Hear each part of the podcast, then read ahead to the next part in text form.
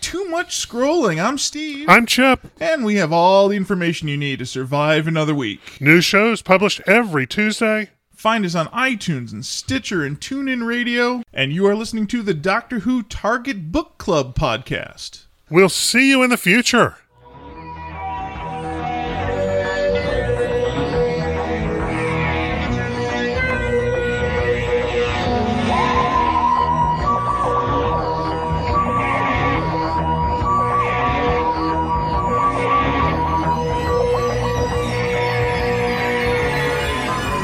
Hello, fellow time travelers, and welcome back to the Doctor Who Target Book Club, the podcast in which we undertake the ambitious task of discussing in story order all of the Doctor Who novelizations.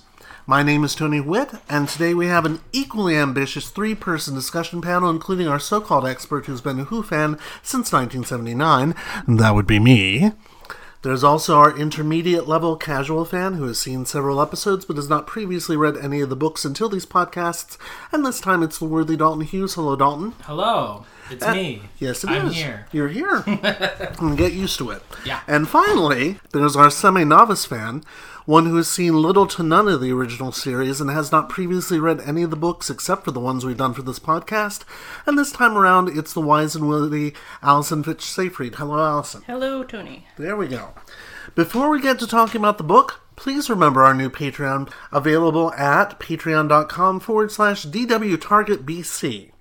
Depending on the amount you give per month, you will receive, among other possible goodies, a randomly chosen BBC book, not a Target book. We know you all have them. As a gift for supporting us, just to say thank you for being willing to help us stay on the virtual air. We are still doing the sweepstakes. We're still trying to hit our funding level by April 6th, 2018. If we do that, then some lucky patron is going to get my gently used copy of the first edition of Doctor Who and an exciting adventure with the Daleks in hardcover in the original pink dust jacket. Ooh. Pink. I know it's pink. I thought I showed that to you. Oh, that's right. You didn't record that episode with us. I'll have to show it to you. I'm a fan of pink though, so Yeah, because the second edition is this dull gray. It's terrible. They didn't know what they were doing. um, so, if you want to find out more about that, go to our website there, and there's a video, and it details all these giveaways and so on and so forth. As usual, we'd like to thank our regular patrons, Bart Lammy, Rick Taylor, and Toby Bengelsdorf. thanks guys. Thank you. We especially want to thank Rick Taylor, who went out to Gallifrey 1 last week and dumped a big bunch of our flyers there. So hopefully, we have some new listeners from Gallifrey 1 and Los Angeles area.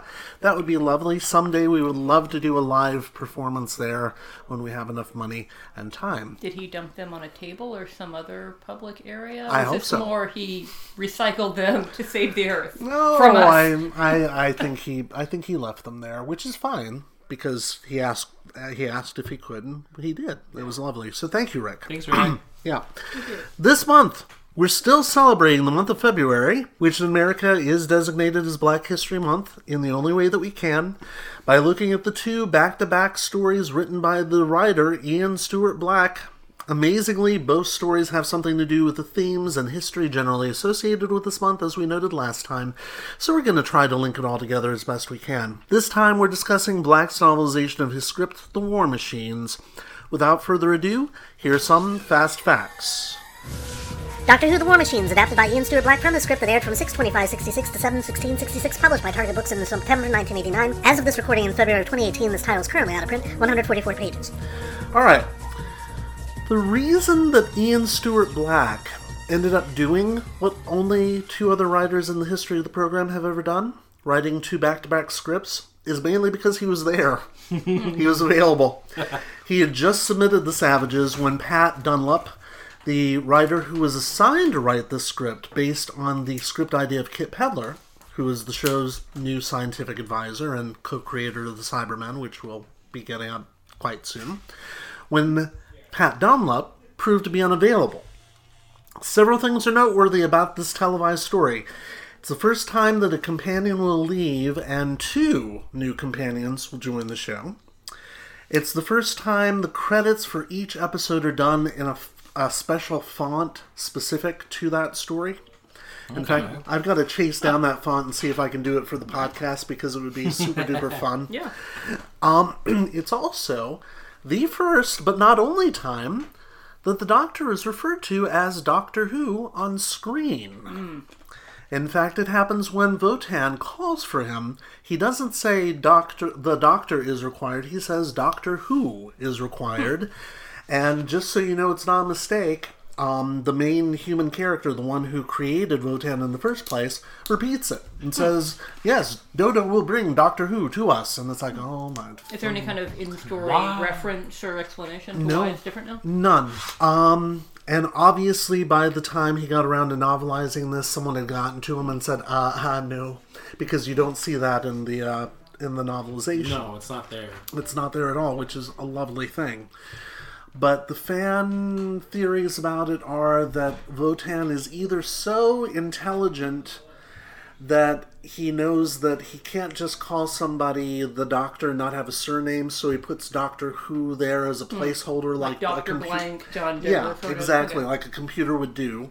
Or Votan is so incredibly intelligent that he knows he's appearing in a show called Doctor Who, and that is the actual name of the character. I like that. It's a weird one, but uh, the, sh- the script isn't that deep. I mean, it is deep, but it's not that deep. Most importantly, this is the first time a companion leaves the show off screen. And believe it or not, that happens at least once, one time more, for different reasons. This last one tends to piss the fans off, but there's another one of those real world business decisions behind it. Uh, Jackie Lane, who played Dodo, was only contracted to play two more episodes, and rather than make a one off payment to her to return in episode four and say goodbye properly, we get her secondhand goodbye in episode four instead. I can only think that Ian Stuart Black got wind of how disappointing his send off of Steven was in the novelization of The Savages because none of us like that. Because my God, does he go out of his way to make Dodo's send off at least eventful on Well, the that she is ditching the doctor. Sorry, I can't be bothered. It's been real, which I thought was very funny. But when I joked last time, does she go to live with a nice farm family? I was joking. I didn't realize she would actually be sent off to the country and never come Yes, back. and believe it or not, we will have a companion who will who will end up staying with a nice farm family within the next um, year or so. but I won't go into that. Speaking of Jackie Lane, she's never come back to play Dodo. Unlike everybody else who's still alive from the Hartnell era, she's never reprised her role. And in fact, the last time she did anything Who related on film was a pre recorded cameo for a special a few years back. And you can't even find that anymore because the BBC cut her bit out of it when they posted it online. Wow. So as a result, Rude. Do- yeah, I know. As a result, Dodo is woefully underrepresented in print and audio media, but she has at least two possible fates.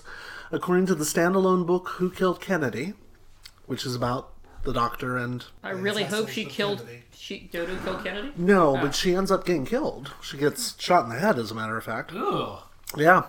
And according to um, a missing adventure called The Man in the Velvet Mask, which takes place between the Savages and the War Machines, she manages to contract a deadly sexually transmitted disease from an alien, and it is implied heavily in the prose that she will die as a result of said STD after It's she like a leaves. very low blow. Oh my god, that book is so. Oh my god, it's just. It makes traveling in the TARDIS sound like the worst thing you would ever want to do. So the two options we have, Dodo just is dead. Dead as a dodo. Exactly. Hmm. Either way. Ugh. Either way.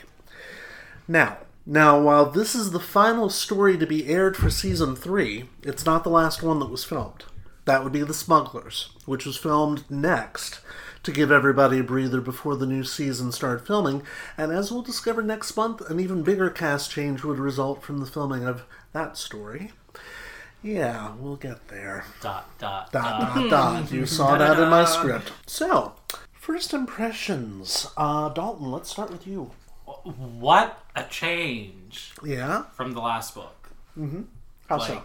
just the writing style is completely different. It just Mm-hmm. this one seems more more action oriented, but also just more. I don't. I liked the last story, but this one is is more fun to me. Mm-hmm. it's more engaging. Yeah, it, like immediately I'm like drawn into what's happening, and I mean, part of that is because the Doctor is immediately drawn into what's happening. Yes. But uh, but yeah, just just from the beginning, it's it's like we are hitting the ground running. Yeah, and like I said in my notes, who would have thought that the same writer who gave us the Savages would write an opening paragraph like that? Oh yeah. he- Yeah. Oh yeah. That opening paragraph is just beautiful. Compared to the Savages, which is just, oh, they landed. Yeah, We're here. Yeah, exactly. Yeah. Just Okay. really, really enjoyed this one um, Terrific. from beginning to end. All right, Allison, first impressions? You told us how it's coming. Yeah, I agree with Dalton. He dramatically upped his game in terms of scene setting, especially. Mm-hmm. Yeah. I don't think of the story itself as that much better or worse overall because. The, the, you know, to, to break the tremendous suspense of what my final analysis will be, I thought once again he had some really good ideas to work with, but at the end it kind of all, all his big ideas sort of dissipate in, into just plot machinations that aren't bad, but don't live up to the, the great premise uh, to begin with. But yeah, but some of his his set pieces in this are really nice and dramatically better set in the last book. And even the characterizations, even though they're still quite simple, they still are much more lively and less wooden than in the previous book. Oh, yeah, absolutely. And even though I we you know we we had kind of been given the hint about Dodo leaving and new companions coming, whenever Ben and Polly were mm. introduced, I immediately knew who they were, Yeah. what they were doing, mm-hmm. the characterizations of them, their actions, everything helped me realize, oh yeah, okay, they're Yeah. gonna they're gonna end up with the Yeah. doctor. And aren't they great? They're fantastic. I love it. I didn't. Okay, maybe I'm the the hard-hearted one here. I didn't think they were great, but I thought even though they were simply rendered, they were actually much more emotionally resonant than the Doctor was mm-hmm. in this story. Yeah. where it Yeah. really brought out the misanthropy in a way that we haven't seen in a few books. That is true. Yeah. That is very true. because they continually seem to contrast Ben and Polly, you know, trying to keep each other from dying with the doctor saying, oh, you know, you got to break some eggs, can't win them all, whatever. Why are you still looking for this person? Yes. In a, in a way that we they sort of laid off of in recent books. Mm-hmm. Yeah. And it's not in the televised version as much either. It's the weirdest thing because you're right, and we're jumping ahead a little bit to that scene where the doctor eventually sends the reprogrammed war machine into the tower to destroy Votan, knowing full well the Polly is probably going to be there. And he's mm-hmm. like, oh, well, that's fine. And then Ben says, I've got to save her. And the doctor says, why would you want to do that? Or something along those lines. But Yeah. that's not quite on screen.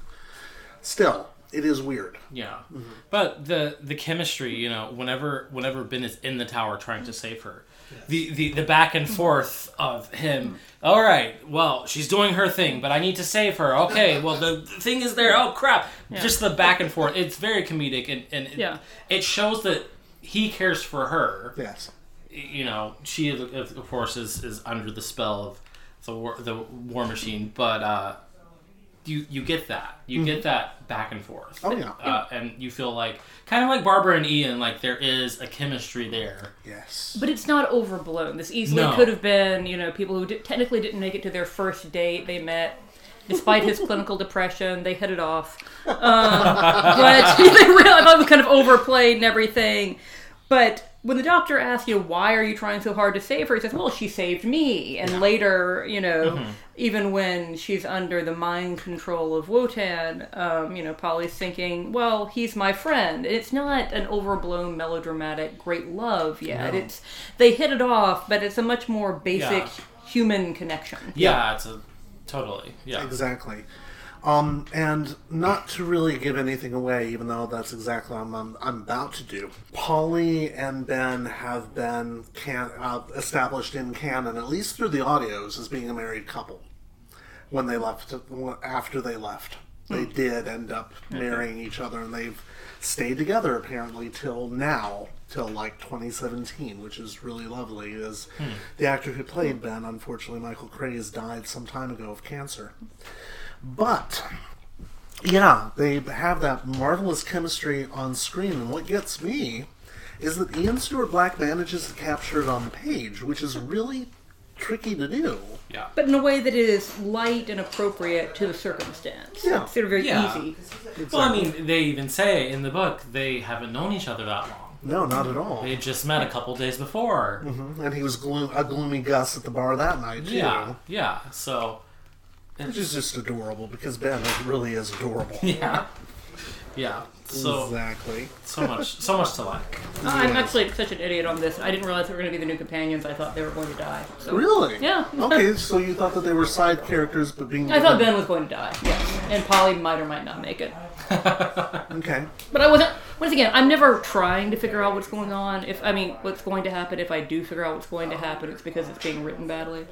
I w- I'm glad you're on the podcast for reasons like this because. Well, if I'd of been course- trying to think who's the new companion going to be, it would have been obvious. I just wasn't even trying to Right, figure it out. exactly. Right. Mm-hmm. But you knew that they were going to. Well, it's like I said, if if I had if I hadn't had the information that Dodo was leaving in this book, and we will get and just understanding kind of the way the way Doctor the Who Doctor operates. Who operates. It could have been kind of amusing if it was like Sir Charles and he's just sort of doddering around being a useless, Yes. ass covering bureaucratic idiot. Oh, I know. That- Yeah. I'm sure the charm would have worn off of that relatively quickly, though. I, I think they I still think they should do a character like that for at least two or three episodes, but then let him go home because they've had bureaucrats like that who've actually been invited onto the TARDIS, and it's like oh they didn't end up going.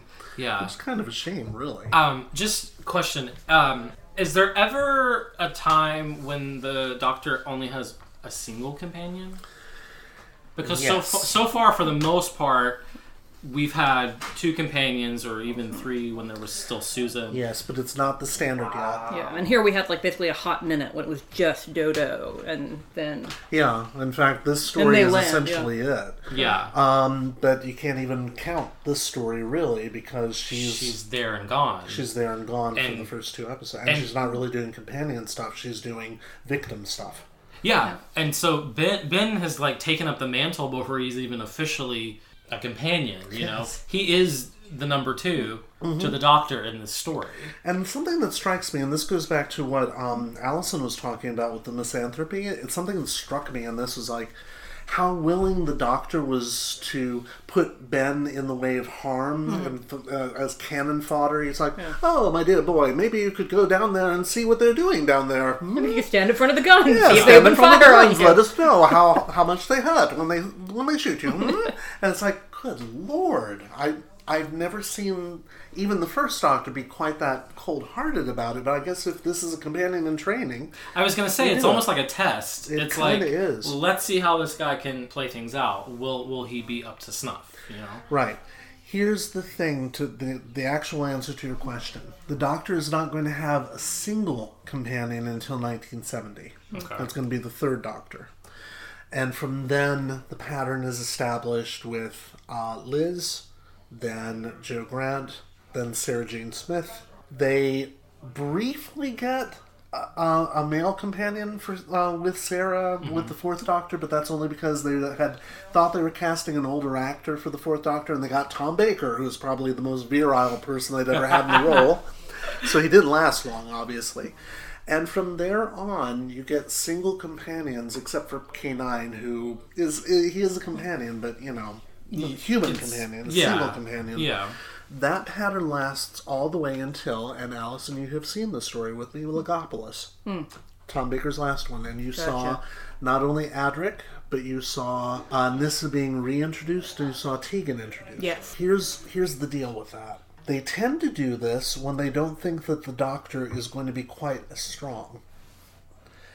I have a feeling that they thought that the fifth Doctor, played by Peter Davison, wasn't going to be as strong a character, so he needed a cast around him. Mm, That makes sense. So that's why he has three companions, which is insane.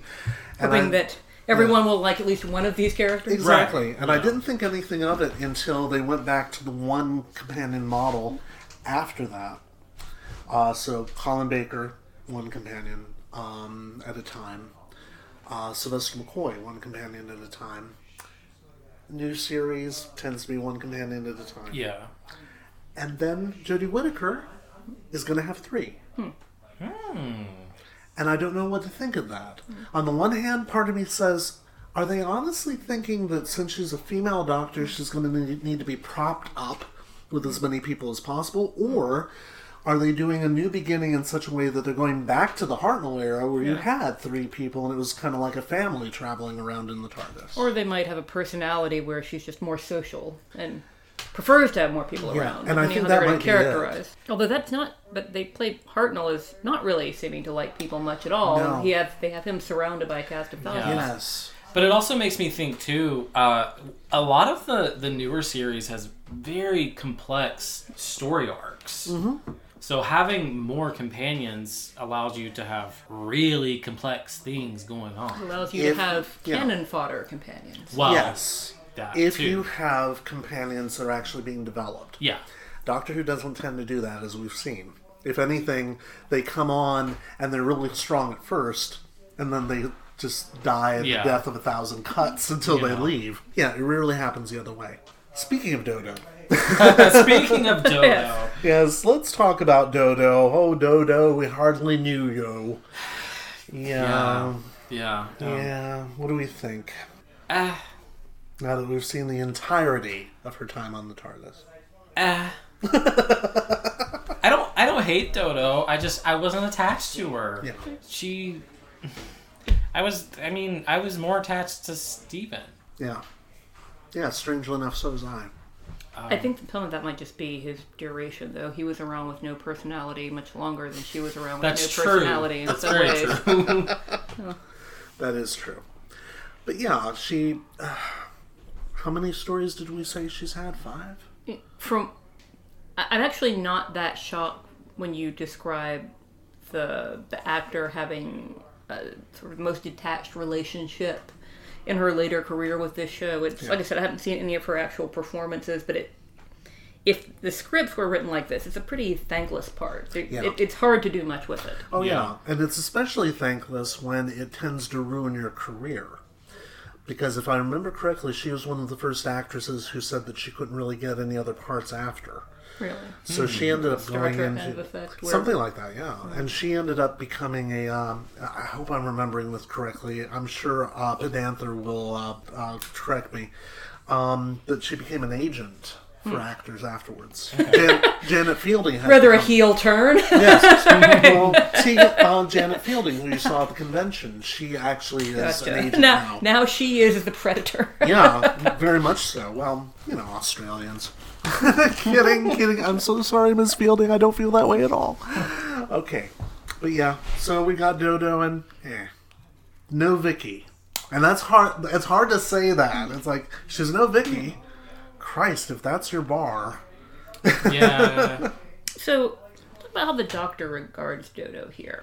Because there's this really weird scene that I'm somewhat preoccupied with because I can't quite untangle what the writer's doing. Okay. That's the first scene with Wotan. All right. And um, Dodo's really interested in it in a way that makes sense, and the doctor is strangely exasperated by. So, uh, professor uh, is explaining how it works. Um, Professor Brett's explaining how it works. Who is this? So, you know, oh, uh, Dodo's, uh, she's my secretary. So, you know, makes sense to the cover story. He's, you know, I actually like the part where um, the doctor uses Ian's name to get in. He's like, oh, Ian will be a really respected scientist by now.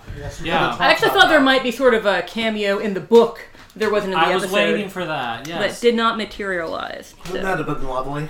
Right, so she's asking about it. So the professor explains the machine, and he says, All right, so power and complexity count machine is about to be linked with a worldwide network of similar computers and international bank, a central intelligence with immense capacity. But to do what? persisted Dodo. The professor hesitated. Then he said, To think, Miss Chapel. That's what we'll be able to do. Think. For example, and like this all seems eminently sensible as a line of questioning when he's, you know, displaying this mind blowing technology. right. But then we've got the doctor's thoughts here. Steven had once said that Dodo could be like a dog with a bone. The doctor was inclined to agree to this on this point. Like, my God, she's expressing curiosity about something fascinating, and you're annoyed. Yes, exactly. so, but then later in the scene, all right. So the, the professor explains that it could be the that Wotan could be used, for example, to diagnose a mechanical problem with a plane in like transatlantic flight. Yeah, yeah. It could be used to assist a doctor in a remote location with information, all these sophisticated things. And she's kind of like overwhelmed by the information, which also makes sense here. Mm-hmm. And then, you know, Polly's introduced. Polly says, Well, you seem like you've been working hard. Let's go dancing tonight. And the doctor's like, Yeah, you wouldn't want to go to this meeting anyway. you wouldn't want to go to the press meeting. Like, what what what does he want from her in this I scene? I really don't know. He, he, he finds it weird when she's fascinated by the technology. Mm-hmm. He tells her she wouldn't really be interested in this press meeting that explains the technology when she's a little overwhelmed instead of helping her understand. Yes. They're saying, oh, you should come to the meeting, you should learn more about it. Exactly. Are we to explain that this written version of the Doctor doesn't want his companions to be curious about the world and about science, but to Yeah. go dancing instead? I think that's about right. That's that's kind of a weird beat. isn't it? Either that or, and this is something that worries me just a little bit, you get all of that foreshadowing about her leaving, Yeah. about him thinking that she's going to leave. And it's almost as if he's like, well, you're going to be leaving soon anyway. There's no need for me to keep, you know, keep after you. Go and have fun, and I'm sure you'll be fine. You're you're leaving me Don't anyway. try to understand the world. Don't be try. Don't be curious about the universe. Don't be aware of. Th- it's it's It it's really different than when he's trying to keep up a brisk front when Susan has left. Yes. And he doesn't want the other companions to know that he's sad, that he misses her. He says her name by says her name by mistake. Yeah. He really does not seem to care if she lives or dies much No. at all. He's never going to mention her name again. And that it's, it's, it's an odd beat in many ways. It really is. But he does seem sad at the end of the book that she's gone. Mm-hmm.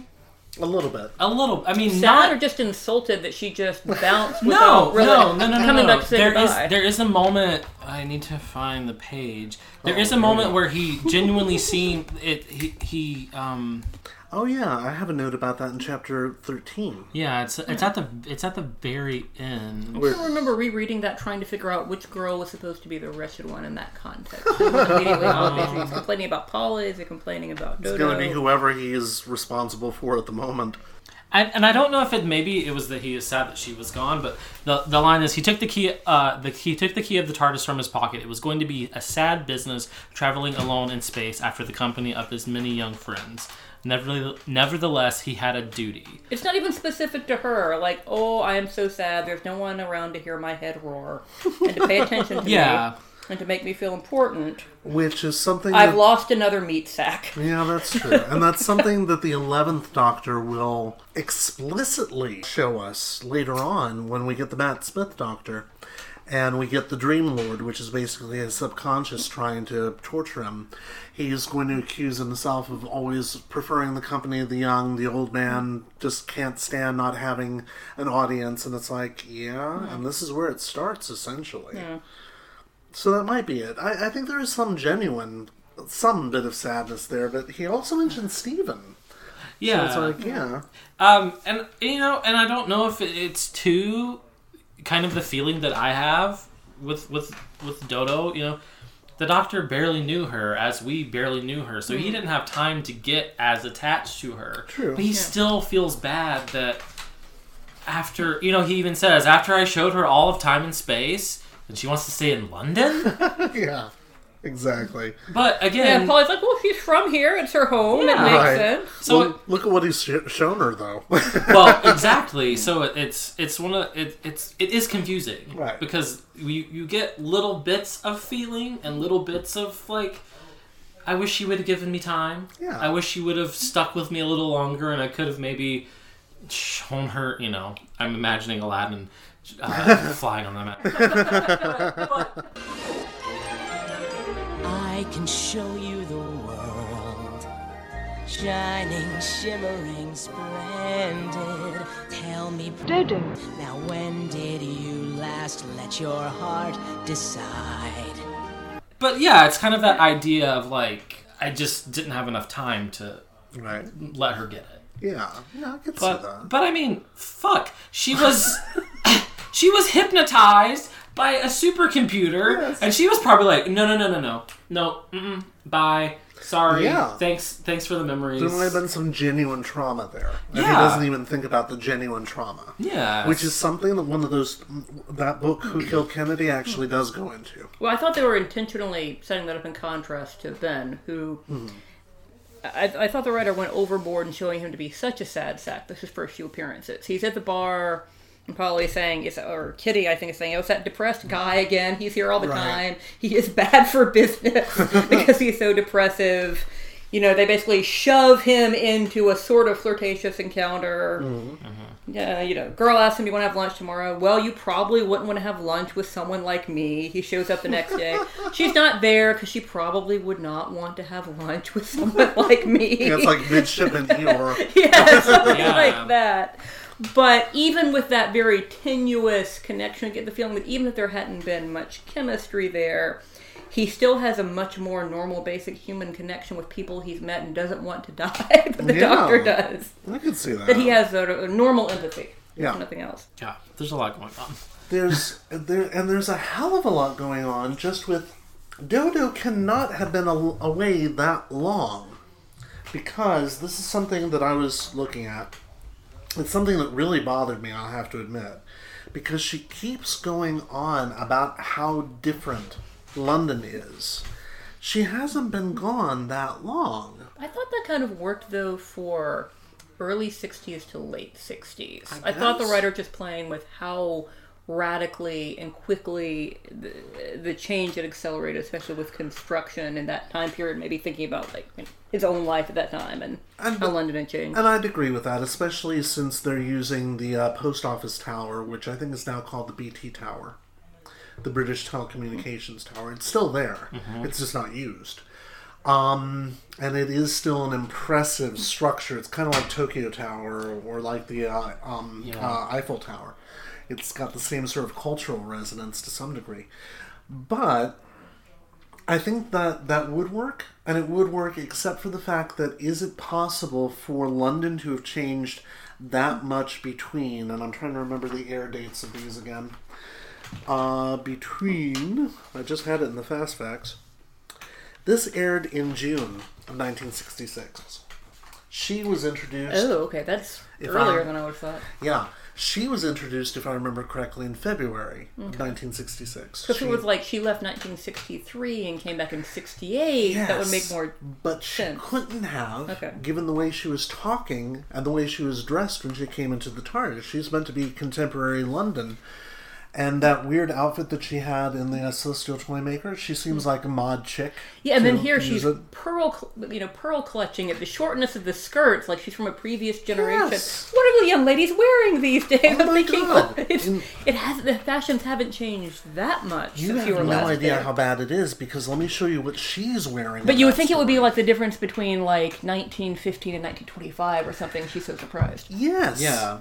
And it's it's Like she's a walking anachronism. Sorry. She kind of is. And it's really weird because obviously, when we get Rose, she's going to leave for two years and nothing's going to be made of it. It kind of made, would have made more sense with Barbara, since Barbara is supposed to be in her 30s and an adult, and that's not what people were wearing when she was a teenager. But That's what she's strange wearing. Character. Is he going to a funeral? Exactly. It's kind of like this kind of dowdy thing. She went to a club called the Inferno and something like that. All I she's thought the missing is a description of the pillbox. club was great. Oh, yeah. Yeah. Uh, all she's missing is a pillbox hat. Like. Yeah. Whereas, whereas you look at somebody like Polly in the same scene. There they are. They're in the mm. same scene together. Mm. Much more mod, which Yeah. Mm-hmm. which makes sense. You know, it's changed a lot. Yeah. and Polly's the blonde. She's adorable. Yeah. that- Absolutely adorable. culturally, time moves faster when you're a teenager. Like the fashions change over faster, the Yes. music, etc. Yeah. when you're And that older. was something I wish I he really kind of captured it. It's just when we think about our reading these in order, knowing how long we've had Dodo, Mm-hmm. it just smacks of something strange. It seems a little bit more like she's a an insert for an older person. Yeah, yeah, I think so. Maybe more, I don't know, author insert or Which again gets back to that whole thing of you know, Dodo's never had a character. no. And she's whatever the author needs her to be. In fact, her character here is different than her character in Savages. And it's written by the same damn author. it's like, okay then. I don't remember her having a character in the Savages. She At all. doesn't. Here So- she at least has Or one. Steven, yeah. When she, one could argue that when she gets possessed by Wotan, it's the best thing that ever happened to her character. Yeah. Because she actually has one. I mean, my dad used to say of a boss of his in the 80s, he treats everyone equally and just the same, like shit. and I will say that this is a, a parody we've had with Steven and Vicki with certain writers, and then Steven and Dodo. They, you know, they write them with gender parody exactly the same, mm-hmm. just flat as a piece of paper. Neither one of them come out looking great. And I, I think I find that a shame given how good the prose hmm. is this time. But it's better characterization for the new companions. I understand. I'm not pouring everything into Dodo. He's Yeah, instructed because to write she's the character out, and you know he's writing this book. You know, it's in 1988. Yeah, yeah. You know, it, Two years after he wrote The Yeah. He's not exactly going to develop the character for future use. But No. then again, I mean, it's nicer to not think like an IP farm. What character's going to be lucrative to me in the future, but more what can do with the character in this book. Yeah. Right. I, the, the beat that I did like is at the end. It seems like she is kind of telling the doctor, you know, don't let the door hit you on the way out. Mm-hmm. You get the feeling she kind of like got off or got away with it and has had Yeah. her fill of this in a way that's kind of nice. Yeah, with, if you read between a bit the of a lines. flounce, if you will. Yeah, which you kind of have to do with Dodo in every appearance she ever has. But there, you, there should be some lines eventually, You think so? like not just between the lines. There should be actual text, not just subtext. Well, there's a short story that was published in one of the short story collections by, I believe it's Big Finish, either that or Virgin Books. And it specifically addresses Dodo's actual first trip in the TARDIS, which isn't the Ark. It turns out she and Steven and the Doctor go off to New York. And you get a little bit more into her head, and you realize, oh, she's a teenager who's trying on different personas hmm. to see which one fits her best. Hmm, that works. And that makes sense because the, it's the only thing that does make Yeah. sense. Otherwise, she's a mess. Yeah. Terribly inconsistent. Mm-hmm. What do you think of the actual themes that seem so relevant, even this past week, about machines taking over society and artificial intelligence? My? God, yes. Please tell us how you're Mm, no, no, I asked getting you first. connection. No, no, no, no, no, no. I, I want you two to do it. All I could think about, um, I read an il- really interesting article uh, a couple weeks ago that was talking about how corporations are one of the oldest AIs ever. Hmm. Hmm. Because they have a set of rules, Okay. and as long as you follow those rules, then you have profit. Then, you know, you follow th- the system hmm. and it Interesting. keeps running on its own Right. within corporations, people are expendable. Yeah. You are just a person filling a hole, doing a job that we need you to do. Yeah. Wow. So that was something that I was thinking of. Um, it also was making me think of slavery. Um, people basically, you're expendable. You are a means to an end. We have a thing we need you to do, and if you die, well, who cares? Exactly. Um, It's not malice, it's just. lack it's just the way emotion. things are. Yeah. Precisely. That's just the way the system works. Um, which, uh, Yeah, and Votan, in some ways, is even worse than the slave owners. Because the slave owners at least had maybe the lurking sense that they were using human beings as chattel. Whereas here, Votan's like, oh, no, humanity, you had your chance. I'm Right. running the world now. You're my automatons. I'm just going to use you as I will. Period. You don't even have names. I'm going to name my damn machines things like Valk, which is Dutch for fa- falcon, believe it or not. right, his 12 disciples. Yeah, ex- yes, come to think of it. Yeah. There you go. Going back to what Dalton said about corporations, apparently, also, if you psychologically profile the behavior of a corporation in the same way that you psychologically profile the behavior of a human being, mm-hmm. A corporation almost always, I of course, mix up, mix up these words as many people do. It almost always behaves as a, a, a sociopath or a psychopath. But Yes. one of the things you don't want to be. Yeah. Um, exactly. Yeah. Which, in my mind, actually, from a legal point of view, is, is really easy to deal with. You just you know, legislate accordingly because mm-hmm. you know corporation doesn't have, in a religious sense, a soul. It doesn't, as a citizen, have a right to vote, etc. Like it's really easy to deal with the concept of a corporation behaves in this way. You just anticipate it. You see it coming. True. Um, but it seems like in the, the sort of lore of this, you know, starting starting the I'm thinking more in the 50s and later of artificial intelligence. The two basic usual fears are that out of utopianism, um, without a good sense of context, a machine will try to save the world or save humanity or ap- or behave in an absolutely moral way and will wipe out humanity in pursuit of that utopian goal. Right. Isn't it an mm-hmm. early version of The Sims where you can solve the traffic problems by killing everybody in the city? Yes. I was just thinking. But it's not meant to be malevolent. It's meant to be let's make this city work properly. No It's more efficient. traffic. Yeah, It's much so. more Yeah. efficient that way. And then the other model is that the artificial intelligence has some kind of desires, like it has ambition, or it's disgusted by humanity, or it wants power, more the Skynet concept. Yeah. And so it's malevolent. It's either benevolent but has no Mm-hmm. context, or malevolent and doesn't care about context. Yes. Interesting you should bring up Skynet because people have basically said this is Doctor Who during doing the Terminator. Not Before the particularly well. but yes. Because Kit Pedler, their scientific advisor, was particularly interested in how technology could turn on humanity if we put it on this high pedestal and said, okay, uh, Father Machine, do this for us, and we shouldn't be surprised when it does turn on us. But what where I think it always breaks down is well not always breaks down, but it, it makes sense in the context of programming the artificial intelligence with goals or values. But we don't see that happen here. It seems like the ambition to dominate, and it's not always clear to me if it's malevolent or benevolent. It seems mostly benevolent, but it, it uh, kind of goes back and forth. But there's not like a basic motivation that was programmed in that went wild here. Right. We don't see the professor or anyone else programming something that could go awry. Well- like it's a, a global motivation. Or maybe there isn't. I missed. The stated aim of OTAN is to take over some of the duties that humans themselves are too inefficient to do. And to take care of some of the things that humans are incapable of doing, such as diagno- diagnosing a problem with a, um, a plane as it's in flight. These are all things that the internet can do now, I was- ostensibly. Yeah, whenever I first started reading this, I thought it was going the way of Google. I thought it was that. I mean, even though it's called War Machines, I thought I was thinking about the internet. I was thinking about Which yeah, in 1988 is still pretty primitive for a person who's not using it for like military or university purposes, as the writer was presumably yeah, on. or even '66 when it aired. Um, the idea of information being as widespread as it is now is like it's kind of scary how like spot on it is in a way. It's like whoa, what? Oh, yeah. yeah it's it's it's it's kind of interesting how it did turn like like you said it's not it's not necessarily evil.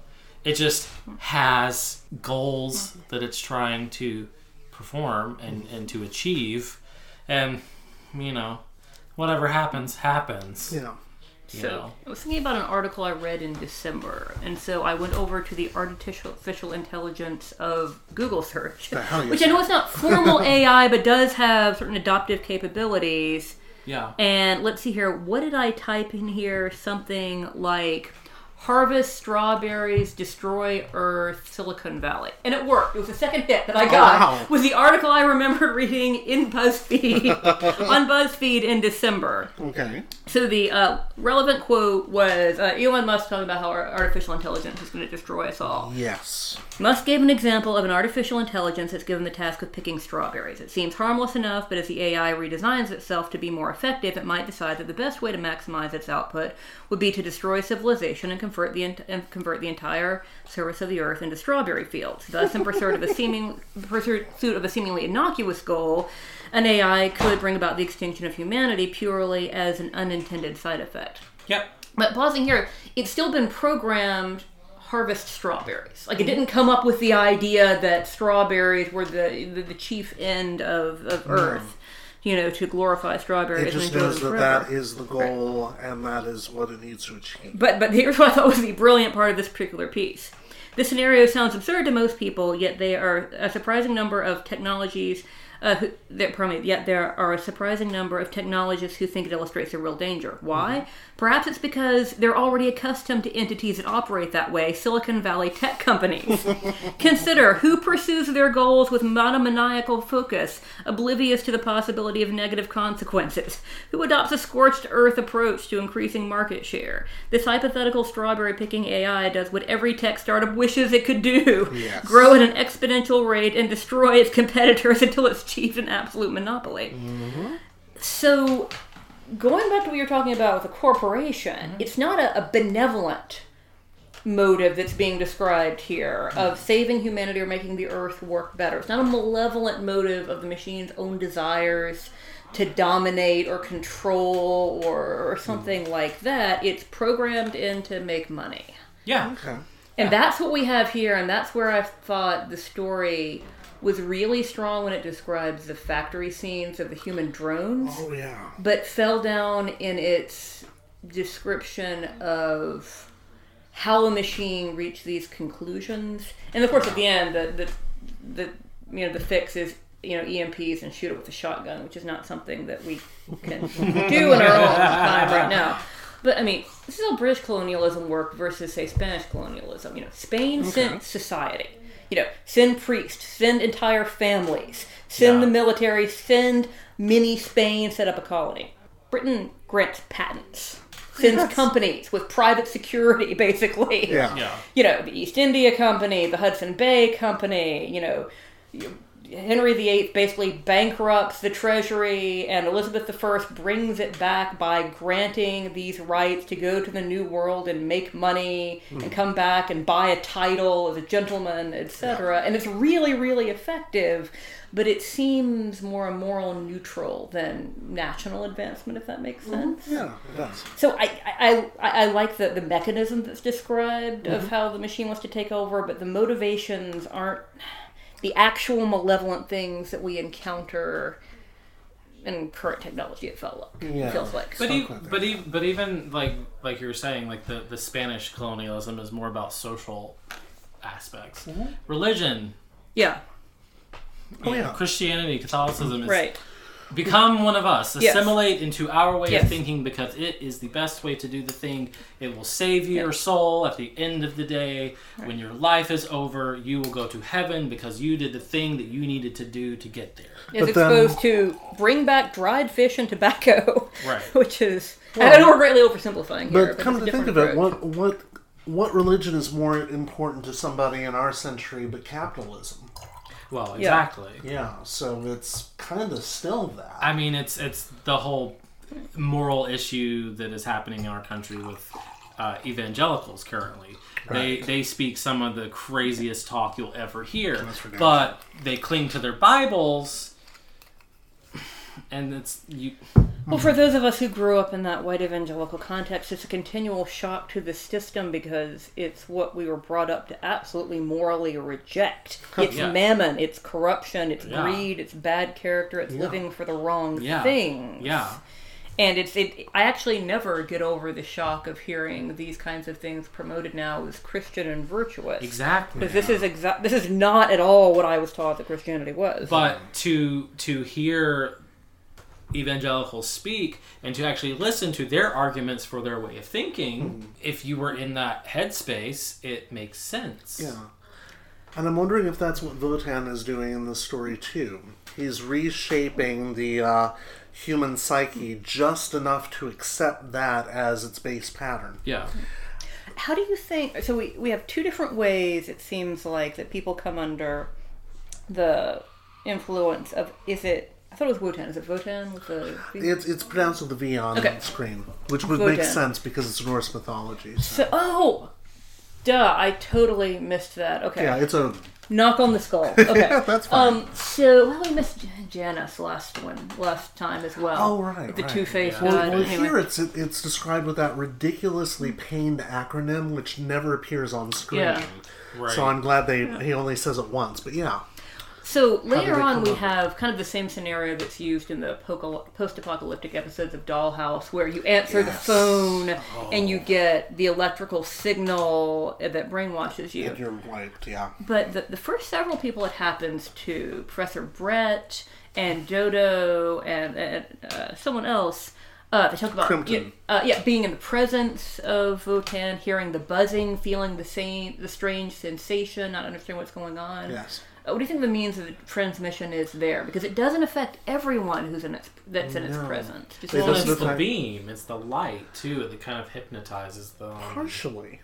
Partially, it could be that, but also um, there's some sort of there's got to be some sort of sonic quality. It for a story that doesn't have much in the way of incidental music, this is one of the noisiest Hartnell stories because the the sound of the War Machine is uh, I'm sorry, the w- sound of Votan and the War Machines is constant and persistent throughout the story. I thought he gives a good description of this as well. And Oh, like makes the analogy of that with the pulsating music and the Inferno Club as well in a way that's really lovely. Exactly. And so it sounds like it's something both light and sonic because you notice that the people that are influenced by it the most are the ones who are directly in the room with the computer. Okay. Yeah. Dodo seems to start slipping under its influence when she's there the first time. The doctor can sense it from the street when he looks up at the the Yeah. the tower, the post office tower. He says, "I mm. feel have this Yeah. feeling of immense evil about But it." like he's the first who feels it, but he's the one who's immune to it. Yeah. He feels it the most, but then he feels it the least. Mm-hmm. Well, alien. Hmm. It Yeah. makes some Yeah. sense that he'd be able to do that. And it also explains why he kind of goes out of his way to. And this is something I love about this book, and we have to get back to talking about the Ian Chesterton letter that he um, ah. He does because yeah, I was wanting Ian to show up too. I really was, but but that doesn't happen on screen. Somehow the Doctor just enters this society of you know Sir whatever his name is and manages to get introduced to Dr. Brett and doesn't have to say who he is. He just says, "Oh," oh," and they know who he is, and it might be from a um, un, untelevised adventure, though I doubt that. But the book gives it the explanation that's not there on screen.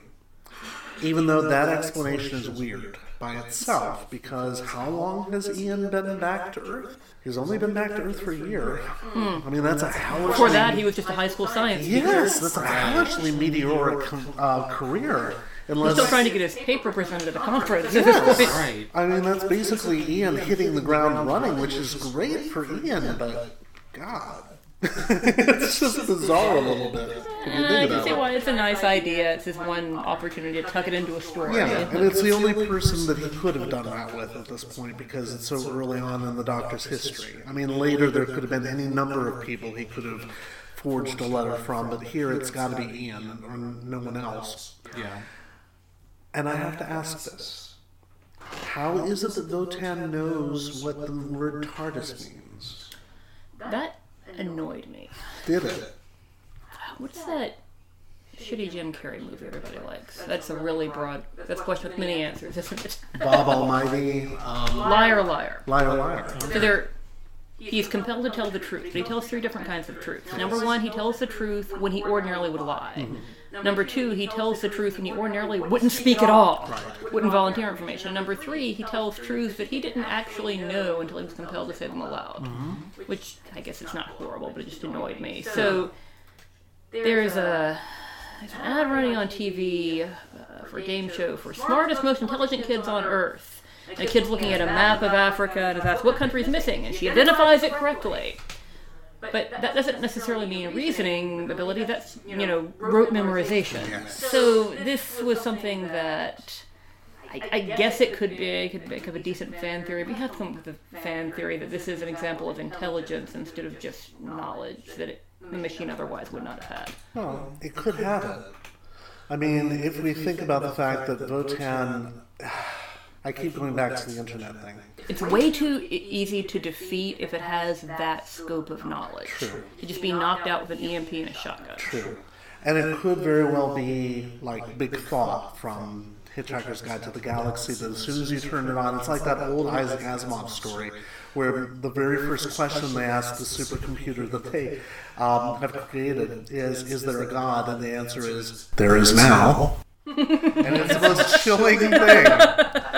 But I'm wondering if it's more than that, unless Votan has gone back through all the Doctor's travels throughout history and has found all the references to the TARDIS. and has figured it out from that. Or we've got this handy dandy thing about Ian Chesterton maybe having written something that has TARDIS in it and explains it. I don't know. Yeah, I I thought it was kind of a misfire. yeah I I I saw it and I was like, mm, that's weird, but I didn't I didn't really think about it too much. I was just like, whatever. I think it's a supercomputer. It's whatever. Yeah, but I think it's because the television ser- uh, the television serial treats it almost like a supernatural being.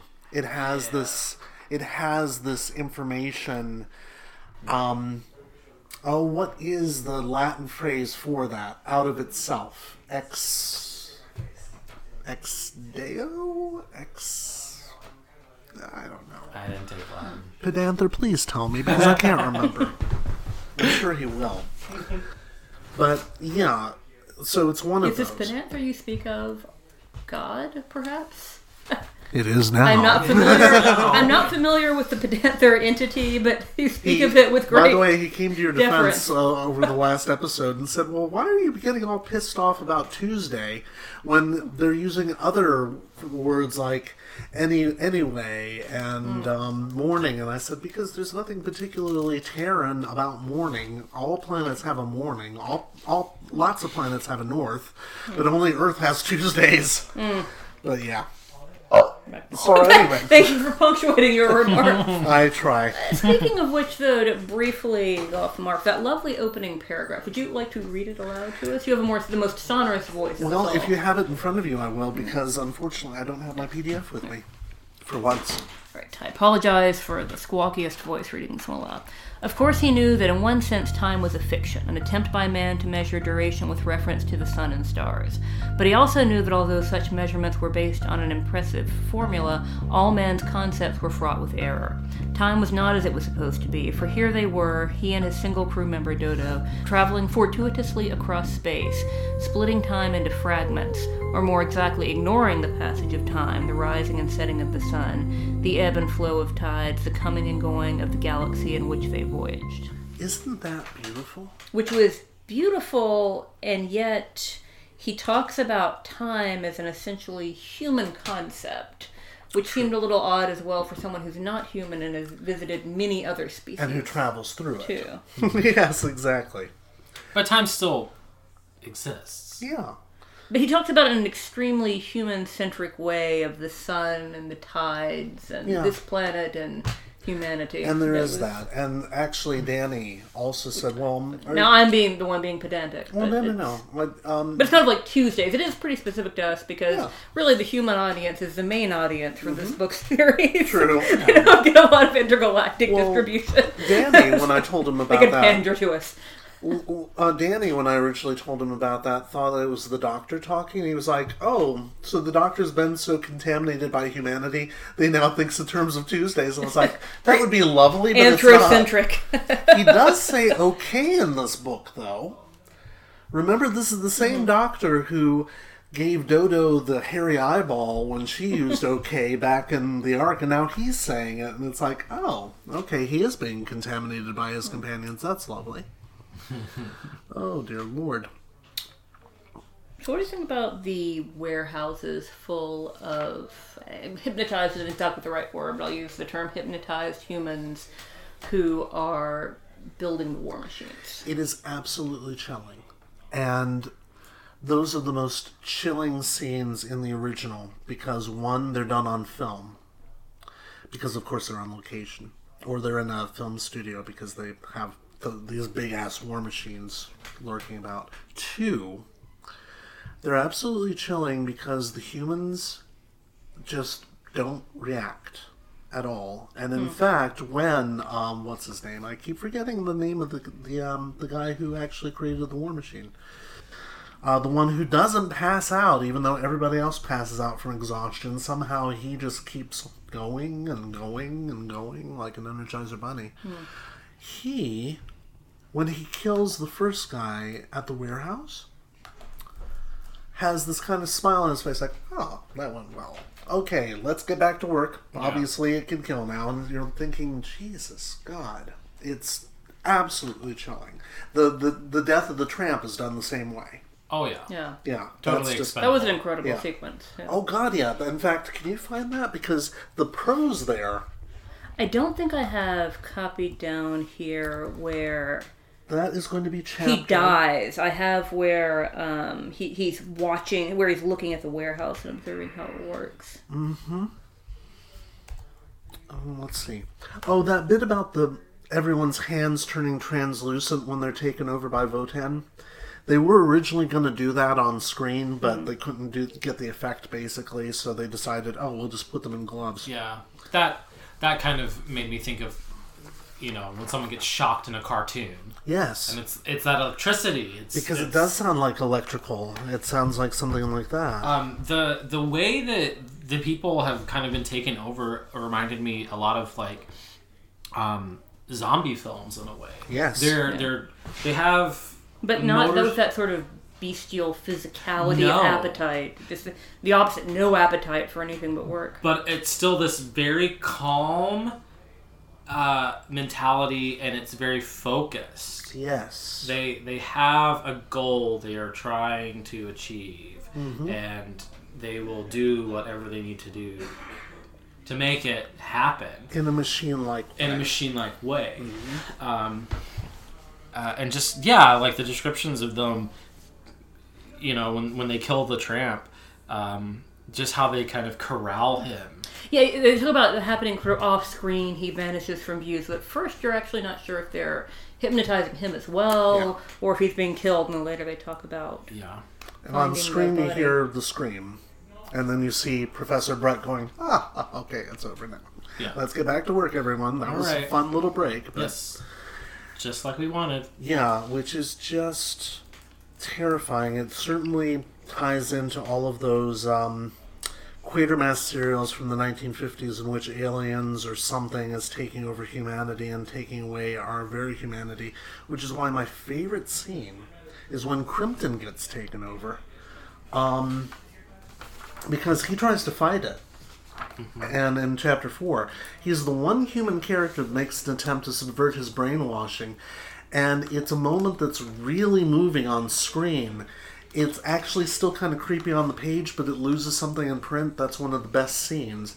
And it's ironic that somebody who's devoted his entire life to creating machinery is the very one that uh, holds out the longest against it. And then he ends up being the one that dies, even though uh, Brett doesn't at the end.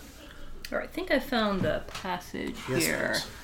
All right. Um, sorry. So Trent's going back to the warehouse where he periodically sleeps. Okay. He's eat well. He's eaten well, and he's drunk even better. All right. So, and he finds that the, the number on the warehouse is actually painted over to obscure it. With his usual caution when taking up residence, he moved towards the door at the side of the building, passing a parked truck at the curbside. He had edged the door open before he heard anything. Then what was it? A faint noise like machinery? A distant humming? A sense of hushed, intense activity? He was incredulous and gently eased his way into the darkened corridor. The noise persisted. He was drawn towards it. The place had been empty the night before. What was happening? The welders wore protective masks as they walked, as they worked through a shower of sparks. Shadows danced on the walls around them. From time to time, a man would collapse under the strain of continuous activity, but another would take his place. They were all expendable. The ant heap around them never relaxed. The concentration was awesome, and from where he stood, just outside the outside the inconspicuous door at the back of the storeroom, the tramp was indeed overcome with awe. He didn't know what to make of it. The transformation was so complete that he wondered whether he had come to a different place. Perhaps he'd drunk even more than he had thought. But no, he recognized the high rafters across the roof. He saw stacked against the wall the crates and boxes he had seen the night before. He even recognized the piles of sacking in a corner he had used to keep warm. This was his warehouse, all right, but what was this bizarre vision? This crackling of electronics, this hum of computers, dynamos, the shower sparks in the corner, dancing shadows on the wall? It was a picture of hell, and he froze on the spot. There were a couple hundred devils at work here, but what were they doing? We want to continue through him biting the big one?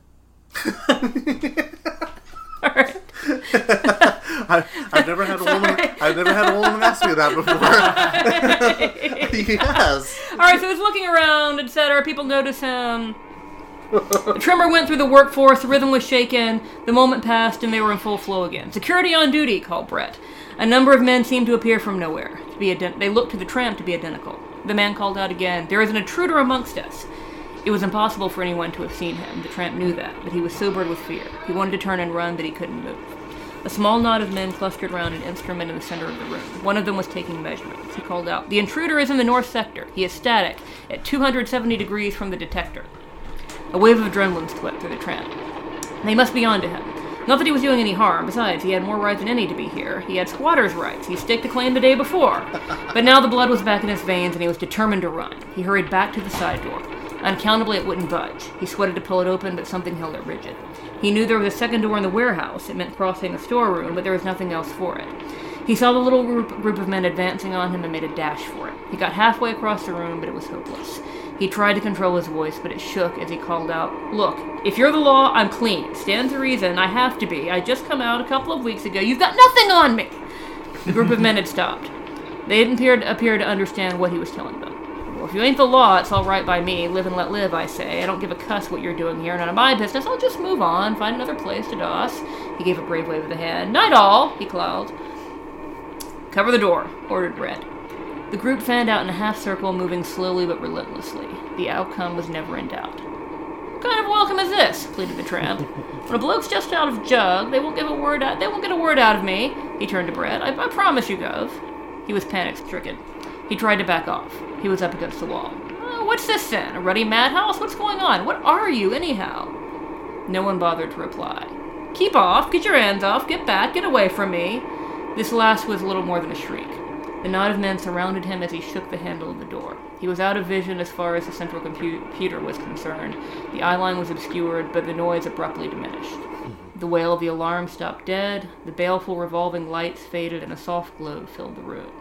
The group dispersed. It was as though nothing had happened. Everyone went studiously back to work. Repeat, said Brett. I re- repeat. Prototype to be completed by dawn. Yeah. Larger selection than perhaps we're going for, but um, No, yeah, that's exactly uh, what I wanted. Yeah. But- it's chilling. But they go back to the imagery they used of the disco earlier, and, the, and the pulsating activity, but it's rhythmic and it's confused. And it's described. It actually sounds very youthful and exciting and fun. Yeah. But Ben's depressed in the middle of it, like sitting at the end of the bar, not participating.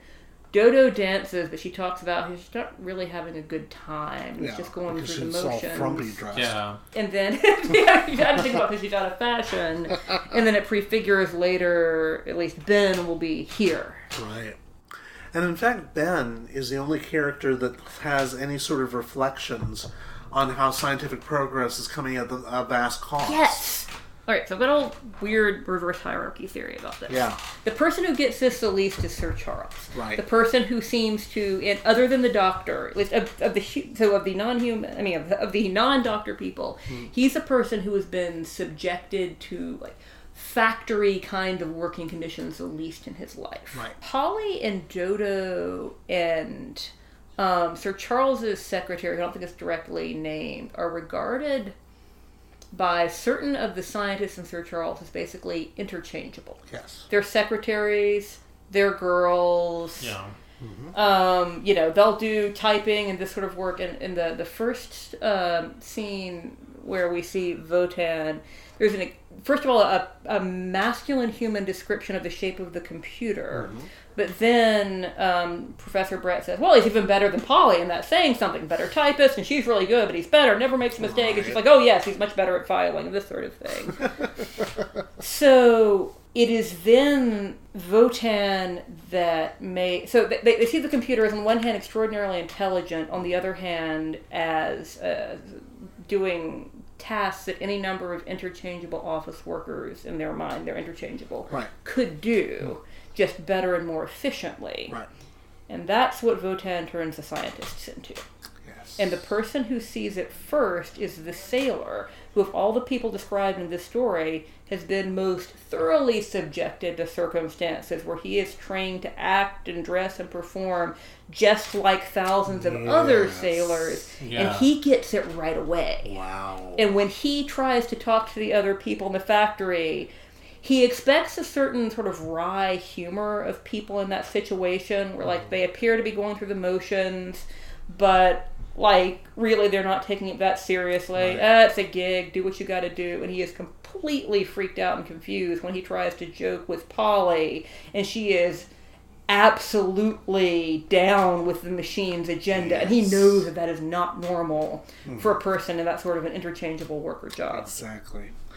And this is why you listen to the podcast, folks. For the two bottles of sangria for only three people. but yeah, I think that is an awesome observation.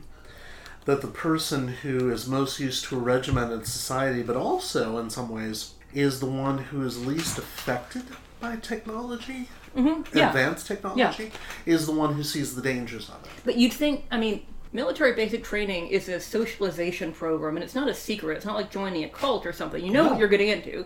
You know you're going to be re-socialized. You know it's a Yeah. reasonably scientific process. You sign up for it. You get paid for it. Right. He's the one who should, you would think, be most vulnerable to it. Yeah. And he, next to the doctor, is the least vulnerable to it. Yeah. He doesn't get the phone call.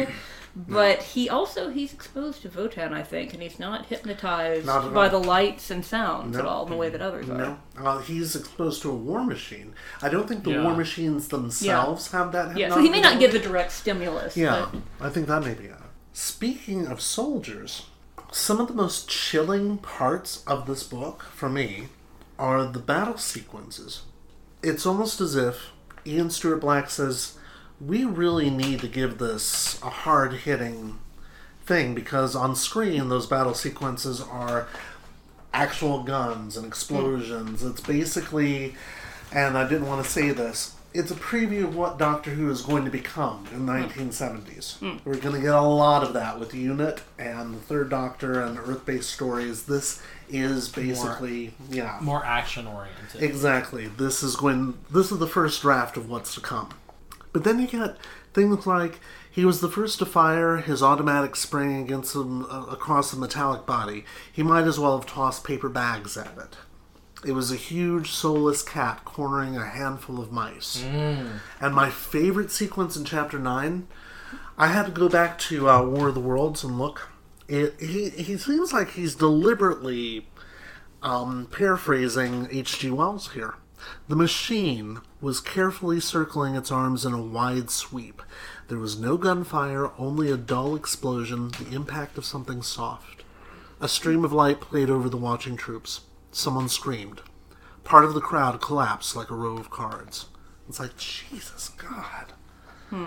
Wow, that's that's bloody without being bloody. Hmm. And I'm always impressed when an author can do that. Yeah. Make you feel this this feeling of holy shit, people are dying in Yeah. front of me in rapid succession. Something I thought the Wonder Woman movie did really well for a movie that's PG 13, but they know lots of kids are going to watch it when the village is gas communicating that horror through the reaction of the characters without it being very explicit at all. But Yeah. it, tr- it, it definitely communicates the weight of it. Exactly. But it also it, it kind of it makes you realize just how powerful these things are. Oh, they're yeah.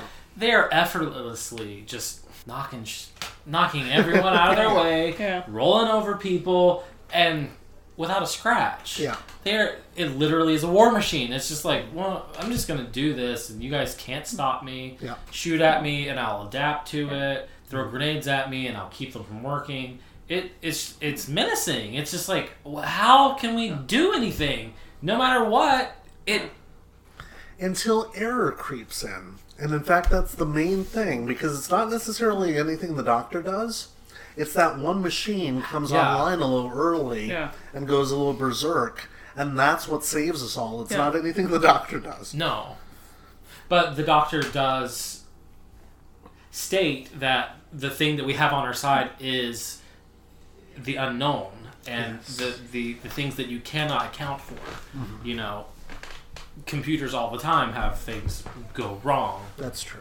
And so that and and he seems to understand that whereas WOTAN doesn't. WOTAN thinks that you know, he has a s- constriction and rules and as long as, you know, I'm following the rules, everything will be fine. Yeah, and things will be better as soon as I get rid of these damn humans. Yeah, and he and he doesn't even it doesn't even occur that something could go wrong Yeah. until it does.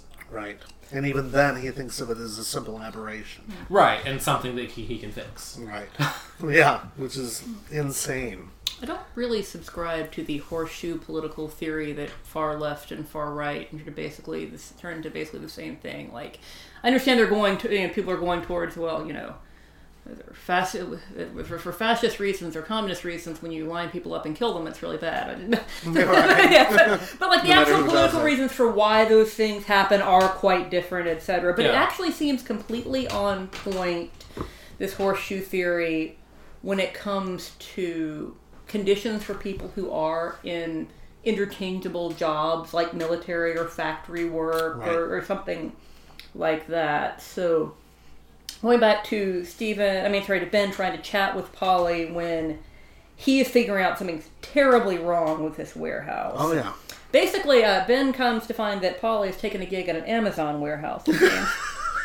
so, um, she's Right all down right. to So the lack of air conditioning. the work must now the work must now be completed by tomorrow noon," said Polly. "There is no time to speak." He looked at her sharply. "Why noon?" Then the then the attack begins. "Hmm, Attack? The city will be taken over by the machines. Oh, that he pretended he knew. and you're looking forward to it? Of course. He nodded his agreement. On with the job, he said, and cautiously looked around. so, like, this is when he's figuring out this is not how people working in a factory who really need the gig talk privately amongst themselves. Exactly.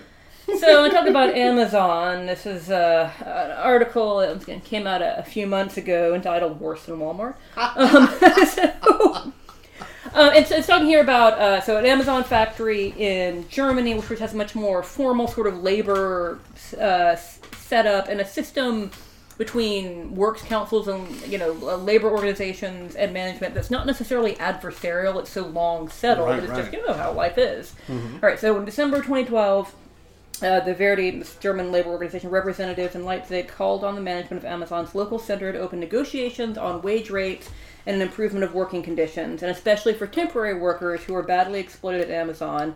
Management refused on the grounds that employees should be, quote, thinking about their customers and not about their own selfish interests, Oh, for. Christ's sake. So there's a literal book and whole, you know, website and program um, Amazon proffers called "The Cult of the Customer." Oh wow. but you assume that it's humorous to refer to as the cult of the customer.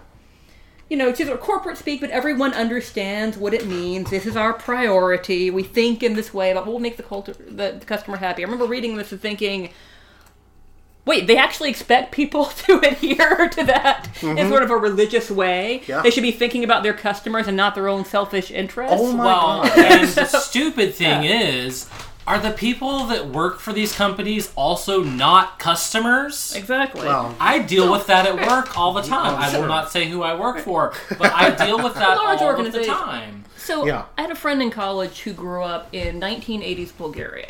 I remember having a conversation with her once where I said, "Well, it's like, what's it like to grow up in a society where you know it's not like, basically it's irreligious and religion, while some of it's tolerated because you know it's, it was Bulgaria, not yeah. Moscow. You know, where it's officially discouraged. She's like, "Oh no, it's a religion." She's just Yeah. told you are part of a country and you need to be thinking about it all the time. Mm-hmm. And she described, you know, a pretty a pretty intense form of this. Well, you should be thinking about the country instead of your own selfish interests.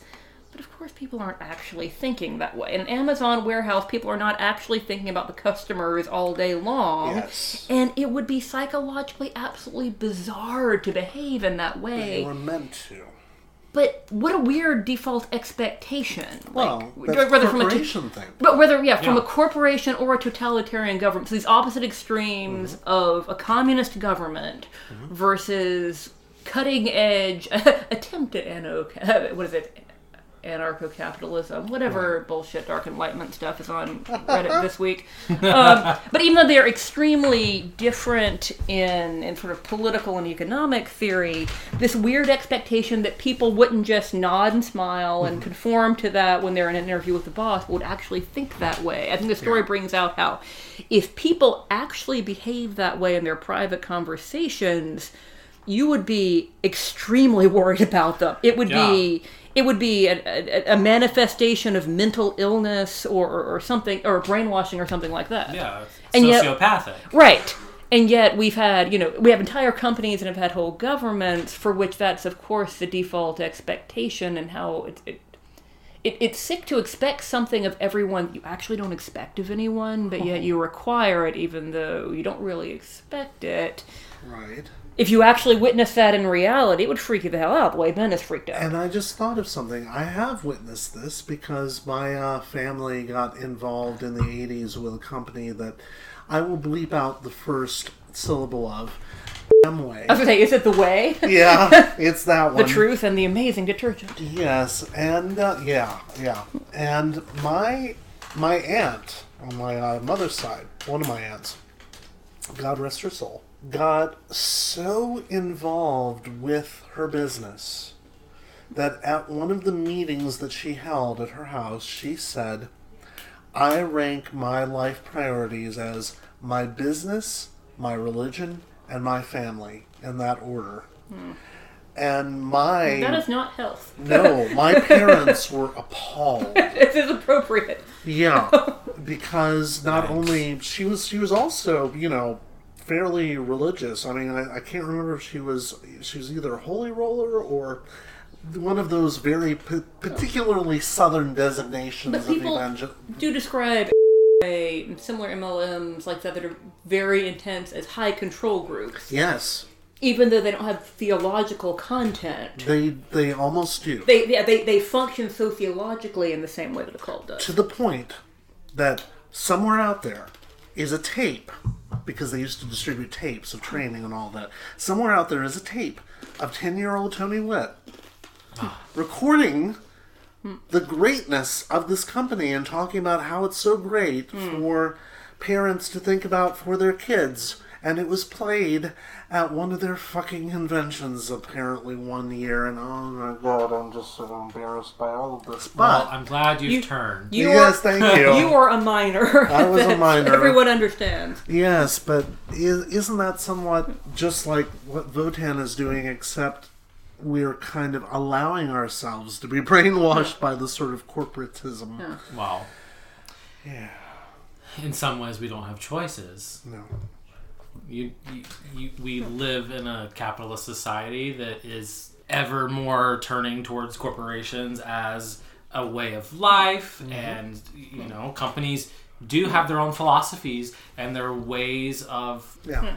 Controlling people. Almost So- talking- In its own way, is a form of slavery. I'm trying to pull us is back to no, it, it totally February, is. but yeah. It totally is. it's a newer form of it and a much more insidious form because it doesn't seem to be hurting us, except it must be. It, it is definitely Psychically, hurting it's damaging us. It's damaging our souls if we have such things. well. It's definitely demeaning whenever you Yes. are forced to do something that you don't want to do because you have to survive. You have to pay bills. You need food. You have to pay rent. You have medical. Mm-hmm. Yeah. You know. And I wonder about the people who end up being possessed by WOTAN. What happens to them afterwards? Because we know Dodo has to go off to the country mm-hmm. and basically says, "Oh, I don't want to go through this again. Fuck this." And But then Polly says, "Oh, I feel great. Never better." Polly is great. Yeah, she's fine. She springs right back.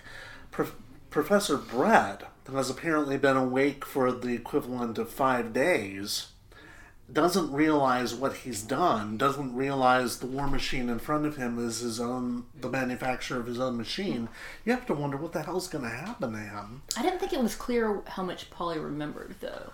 Yeah. She feels great, but she doesn't really talk about her experiences or missing time or anything that really gives. I think her picture. connection is broken by Ben somehow in a very particular way, whereas So maybe the last thing she remembers is being at the club, and then Yeah. eh, some things are hazy, and hey, uh, yeah, the I sort of have to go out with this guy. Yeah, It's so- like, oh, did you slip me a Mickey at the club? Wait, that was five days ago. Oh, well, doesn't matter. Let's get married. No, no. Yeah. No, no. no, no. So, going back to what you were saying, Dalton, about you know, we need to work. Um, we're in the middle of a you know multi-century economic change about what that means, going from basically you know family-based work of farms and workshops and things like that to you know, sort of industrial revolution, service economy, etc. But there's a difference between performing well at jobs. I mean, at, at, at job, treating people respectfully, carrying the company line when you're dealing with customers. For sure. Oh yeah. like performing this thing you were hired to perform versus the extreme creepiness of a demand that people actually internalize that content. Well, it's it's this idea, you know, companies more and more are focusing on metrics. It is it, it's these constraints, these mathematical equations of success. Um, like cult of a customer being an actual cult. it Not is. just you treat the customers well and that's your priority and you'll be supported by that in the company and when you do whatever it takes to satisfy the customer, but you should actually be thinking about the customer all the time. The customer is now kind Well, of freaked out. and and and, and the idea Amazon guy drove by my house. any any kind of autonomy within that structure is frowned upon.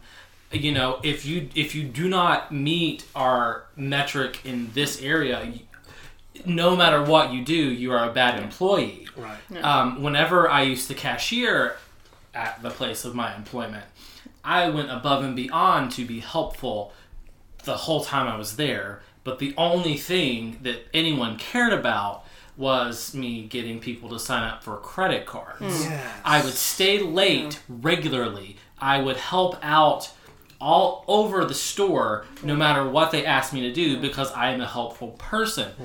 All of that was looked over because I wasn't getting people to sign up for a credit card. That metric was all that mattered. Even though what you were doing was actually building the brand by giving people this pleasant experience Yes. where they went in the, in the store, they were treated in a pleasant, respectful manner. Yeah. The things that actually long term build the company. And we get that in academia too with student evaluations. Yeah. Yeah. Especially if we get evaluations that say, Would you recommend this instructor to other students? Which used to be the mark for uh-huh. the school I used to work for in mm-hmm. another state. Yeah.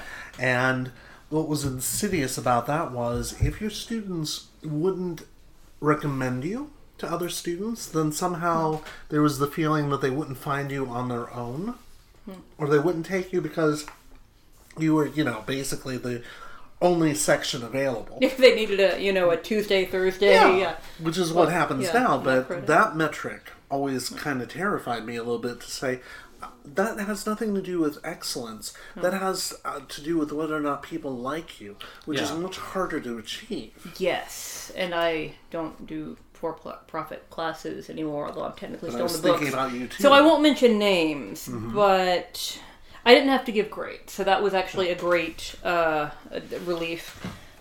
But I do remember people who were much worse teachers in terms of the content that they provided and the education they provided, sometimes being the people who were most valued because they gave the best emotional experience, but partly because they gave the impression that you just seen something impressive with a lot of pizzazz, but they hadn't actually effectively taught the students how to do it as well. Exactly. but the emotional impression is what earned the rating. And so you have this, you know, sort of struggle inside. You're saying, you know, if I do this, if I teach this this way, I know the person will ultimately learn better, and that will long term be better for the brand. Someone will say, you know, I went to this class, I learned this thing, it benefited me, you should do this class. Yeah.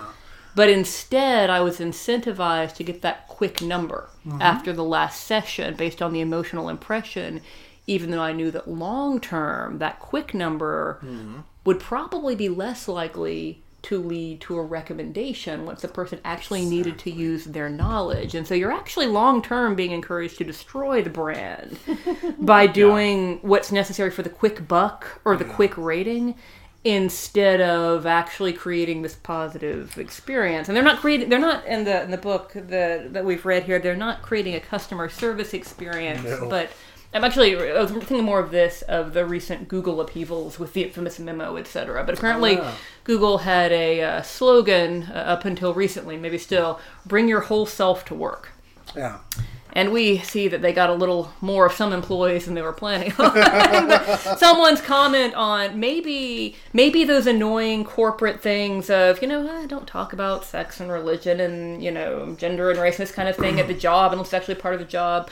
Maybe those annoying things were actually what made your job bearable. Yes. to get people from going at each other's throats Exactly. and destroying one another to keep those things in your private life and not have to deal with them all day mm-hmm. long. Well, and ultimately, it humanizes you. Yeah. Yeah. Whenever, whenever you are seen as a cog in the machine, Yeah. you know, y- you don't talk about things like that. But whenever you are a human who is performing a job, Yeah. then then it, it- it's it's a little more open for conversation. Yeah. Um, But when you're forced to perform internally, not just customer service, but perform these things internally on the job so that you can be theoretically rated and evaluated by who and what you really are to perform mm-hmm. not just etiquette but a false self on the job. That's significantly more Yes. dehumanizing than look don't swear at people on the floor or things like that you know don't swear at your colleagues things that are formal etiquette but aren't supposed to be representations of your true self they're rules but everyone knows what they are And this Yeah. is something versus that the I'm, deeper evaluation of your core value This is something I'm always worried about as an educator because I, I, I mean, I'm not even humble bragging. I get pretty good student evaluations. They're pretty high oh yeah usually. Okay. However, I do find myself thinking, yeah, but I'm a performer. I, I make Yeah. my kids laugh. I Yeah. do a lot to make them enjoy the experience. Yeah. And when they're bored, I notice my uh, my ratings go down. But that's usually when I'm giving them straightforward information that they need. So I always wonder how effective You monster. am I being? Yeah, I know exactly. how effective am am I being as an educator? What does this have to do with WOTAN? the, the brainwashed people who are manufacturing the war machines Yes. which apparently i took a shine to Yeah. Well, Well, I thought it was one of the more emotionally resonant parts of the book, and mm-hmm. Ben looking around, realizing right away this is not normal, usual. This is not human behavior. no. And the weird thing about this book is it's an alien invasion story, but it's not an alien hmm. invasion. It comes Yeah. from here, yeah. Which is something that Doctor Who rarely does. And when it does it, it doesn't always do it particularly well. I think this one kind of does. I think Yeah. it kind of manages it. Um, What do we think of the resolution? I thought it was kind of EMP ex machina. But... it's much worse on screen. Okay. I mean, I didn't think it was bad. It just. It's like, oh, and The then doctor just kinda sends him in. electromagnets, EMP, shotgun, it's dead. Well, so, it does give the Doctor one of his best moments ever. On screen, I should say. The cliffhanger to episode 3, I find is not particularly well shot, but the reprise for episode 4, it's an amazing Hartnell moment. Because you have a war machine bearing down, and you have these soldiers running past the Doctor, and the Doctor's just like this. Standing. and it's Hartnell at that most like hawkish huh.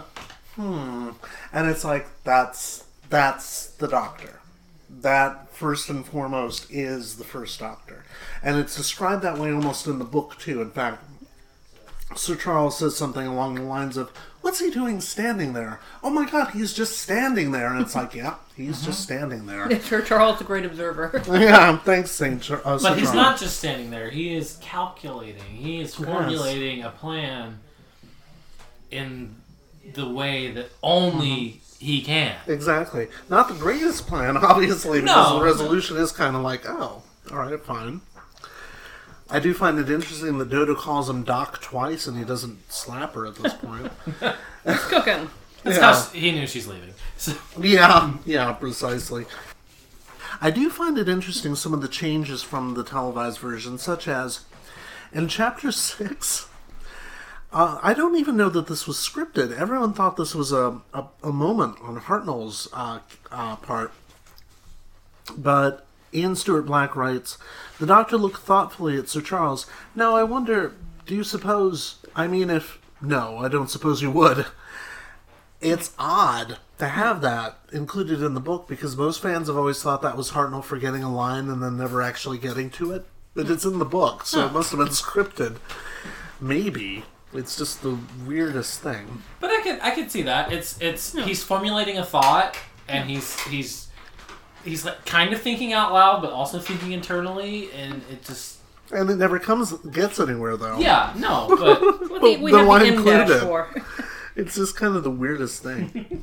And Sir Charles, God, talk about useless characters. He's a bit of a necessary evil in the story because if we were in the Troughton era, the Doctor's own authority would be enough to bring in the military. I thought he was supposed to be amusingly stupid. I guess, but he's not amusing enough. Hmm. But this is the very first time that you see. Basically, this is one of the few times in Doctor Who that the Old Boys Network actually is useful. Hmm, yeah. Because the war machines have been put together really, really fast. In Yeah. fact, there's explanation of why it's so fast here that we don't get on screen. But Yeah, it's the pretty much overnight, right? yeah, and that, and you don't get that sense on screen. It just kind of you're like, how did they get this war uh, warehouse so quickly? Why is this happening?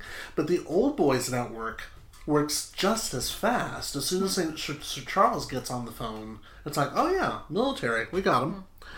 And it is bizarre for all the good it does. But yeah, I always thought that was interesting. And get used to Ben calling Polly Duchess. It's going to happen a lot. Oh yes, Uh, Duchess. It's like uh, in that um, I never actually saw this. The oft-cited uh, Legend of Zelda cartoon. Yes. What is it? Whatever princess. Whatever what's, princess. What's the key? It's not whatever, but excuse me, princess. Excuse me, the tagline. princess. Like, That's yeah, it. That's this is gonna get old in a it. hurry. Yeah. Not really. Not really. Besides, it's Ben and Polly. So in the 60s and the 80s, I feel like the writer does anticipate pretty well, and not just a sentimental way, but a very pragmatic way, the uncanny valley of language. Really? Where he's got this line here, it appeared strange to Ben that this vast increase in scientific technology should depend on such a primitive activity as human labor. Hmm. These men and women staggering under heavy loads, like coolies a hundred years ago, I guess it was not a was it a slur in the 80s? Anyway No. um, were a little different than the slaves who built the pyramids. It was an example of the benefits of science he, for one, could do without. Yeah.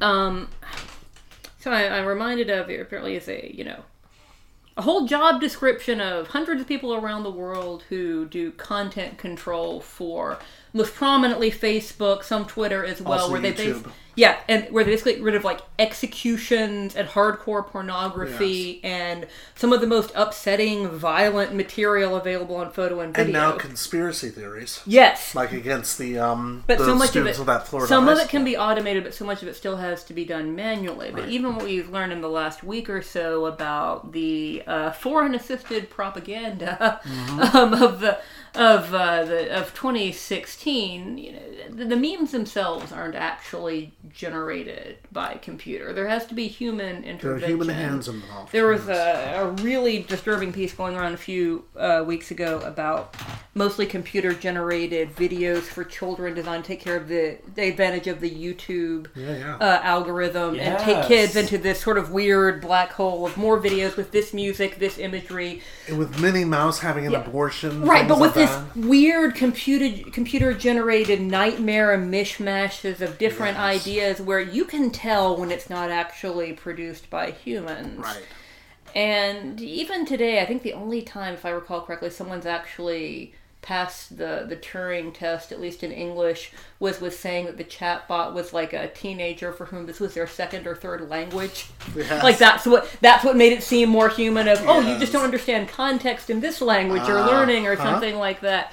We are still at the point where the content itself you can still tell when it's not produced by humans. And in terms of judgment calls and editorials, you can tell when it's not done by humans. I I was reading an article last year or year before about, this is terrible.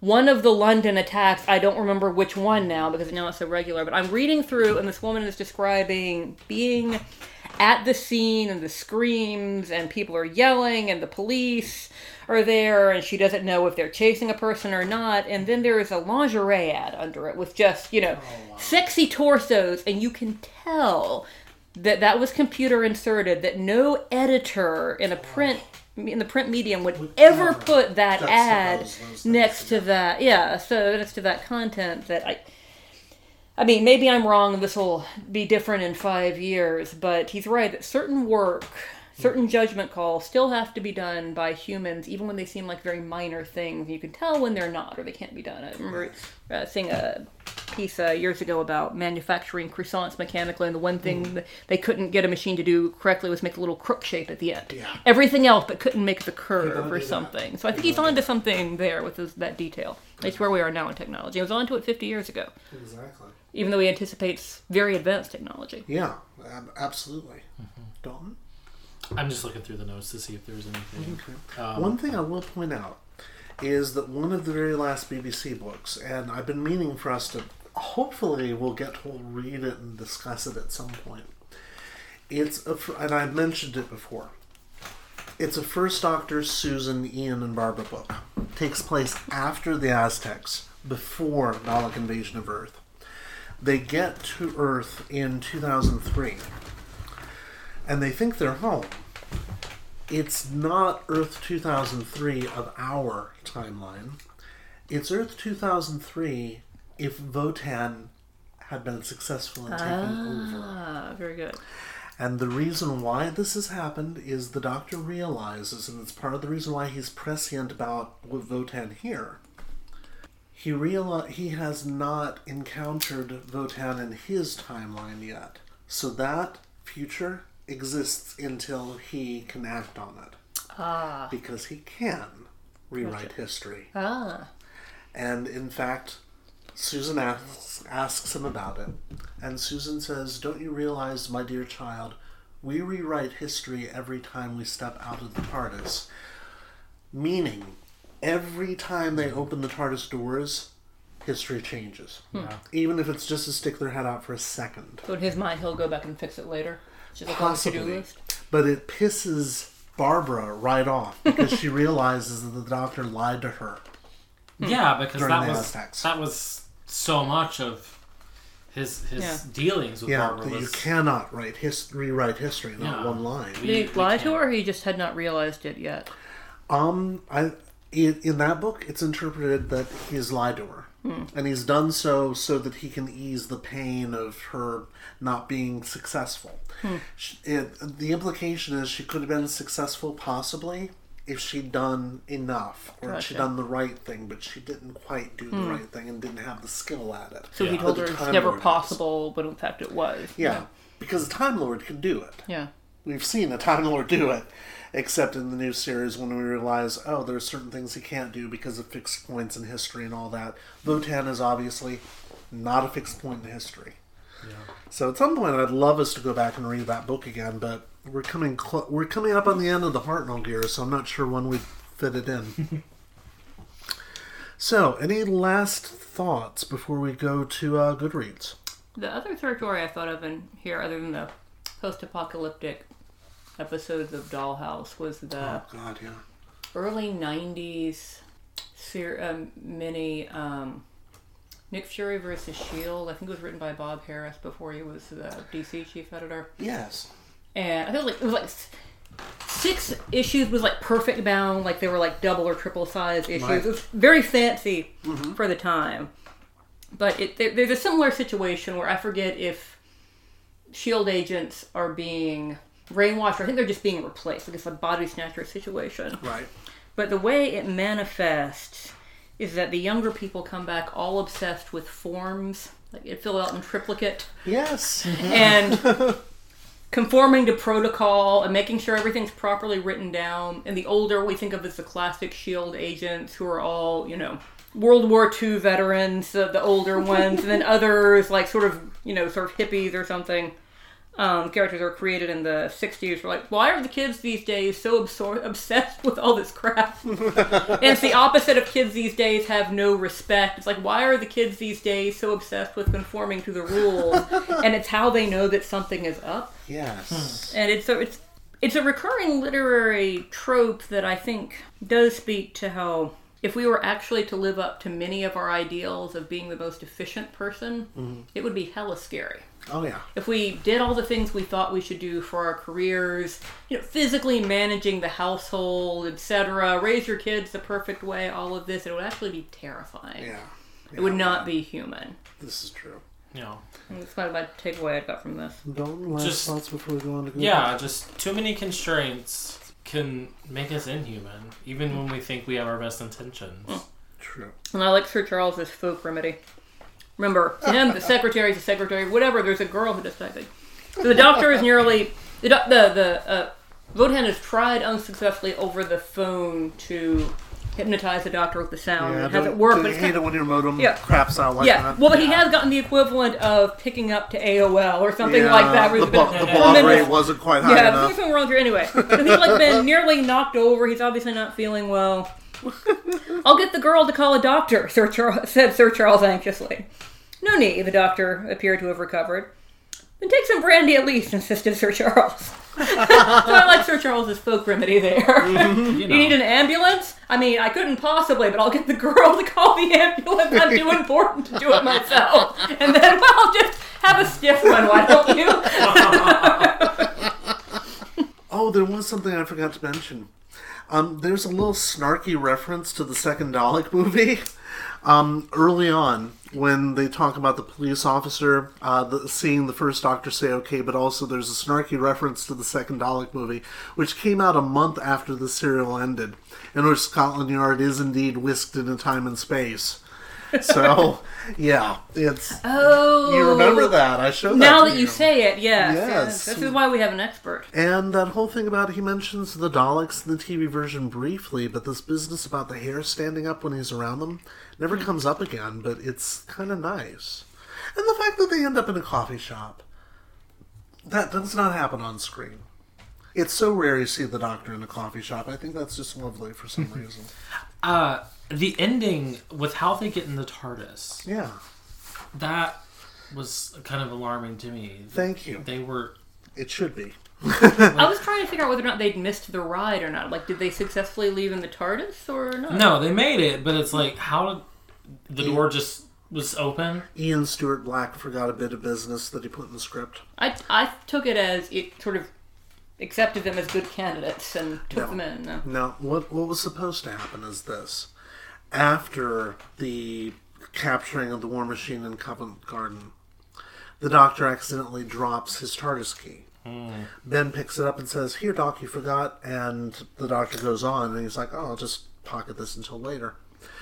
So that later, when they come back, the Doctor has his own key, or he has Dodo's key, or what have you, or he has a, a he has a spare and he goes in.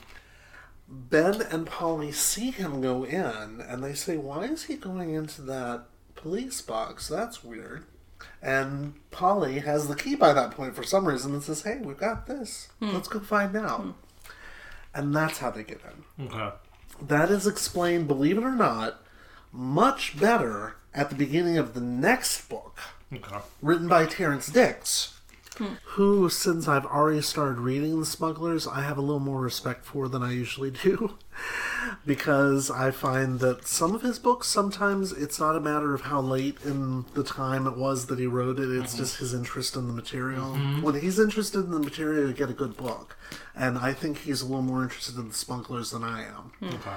And he's definitely interested when he's introducing new companions because that book does a better job of introducing Ben and Polly than this book does in that hmm. moment. Okay. But yeah, you'll get there. In fact, the televised version, you don't get to see their reactions until the next episode, which is such a shame because The Smugglers doesn't exist at all. And I can't believe I'm saying that about a historical story. Like it's a lost episode, Yeah. or Whole thing's lost, except, ironically, and I'll say this again next time, for cuts that Australian censors made, because Doctor Who is considered too violent for Australian broadcasting. Oh, real. so only the most violent parts. Yes. They somehow what happened was they cut those bits, and those bits exist, but the episodes were sent back to Britain where they were junked. So we have all these nasty bits of you know, Polly being menaced by something, or a character being knifed to death, or someone drowning, and it's like this is all that exists in this story because the Australians are squeamish. From the prison colony. It's so be- I know, isn't it? It's so beautiful. I lived in Chattanooga. The local NPR station was run by the Seventh Day Adventist University. Um, and they stopped. They dropped Prairie Home Companion because it was too racy. Oh my god!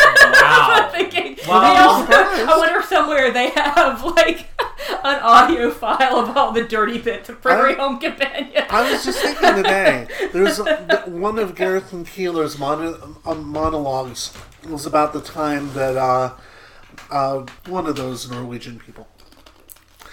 He said he was still feeling guilty over the fact, over the time that he'd fallen down in church and said, "God damn it." and I was like, how is his audience going to react to that? Because that's a swear for them, but oh my god, It's a swear for everyone, I it's a think. swear for everyone. well, it's been in Doctor It is Who, a swear so- universally acknowledged. exactly. So, Goodreads? Goodreads. As we always do, let's go to Goodreads.com for online reviews of the book written by other readers and follow up with our own readings. By the way, if you're listening to this podcast and want to have your review featured, well, you know what to do.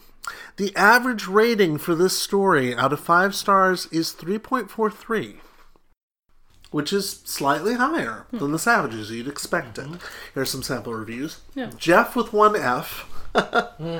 gives it five stars. Jeff. Jeff. Jeff. Jeff says the it's a reviewer." pity. It's such a pity. No, I'm not going to do that accent. It's such a pity that Ian Stuart Black wrote so so few novelizations. If you read only one piece of First Doctor prose, read this one. Hmm. It's so perfect on every level. Jeff, he is the enthusiast. I guess so. Andy Simmons gives it a more sensible four stars and a more complete review. I've been reading the original William Hartnell stories in order for some time now. Join the club, Andy. and I can honestly say that this is the best I've read in some time. That I will agree with. The basic premise is that uh, the London. Uh, the, the I think he meant the TARDIS. The TARDIS arrives in modern 1966 London, encounters a software computer called WOTAN that intends to wipe out mankind as they're a threat to its existence. In order to do this, it hypnotizes humans to build war machines to take over London. The Doctor obviously defeats Wotan and slips quietly away with two new companions. I could not help but think of the parallels between WOTAN and Skynet, though.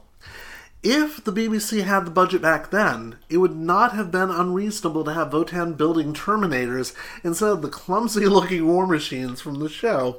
All in all, a very good story for the period. Writing isn't brilliant, but that doesn't detract from the story.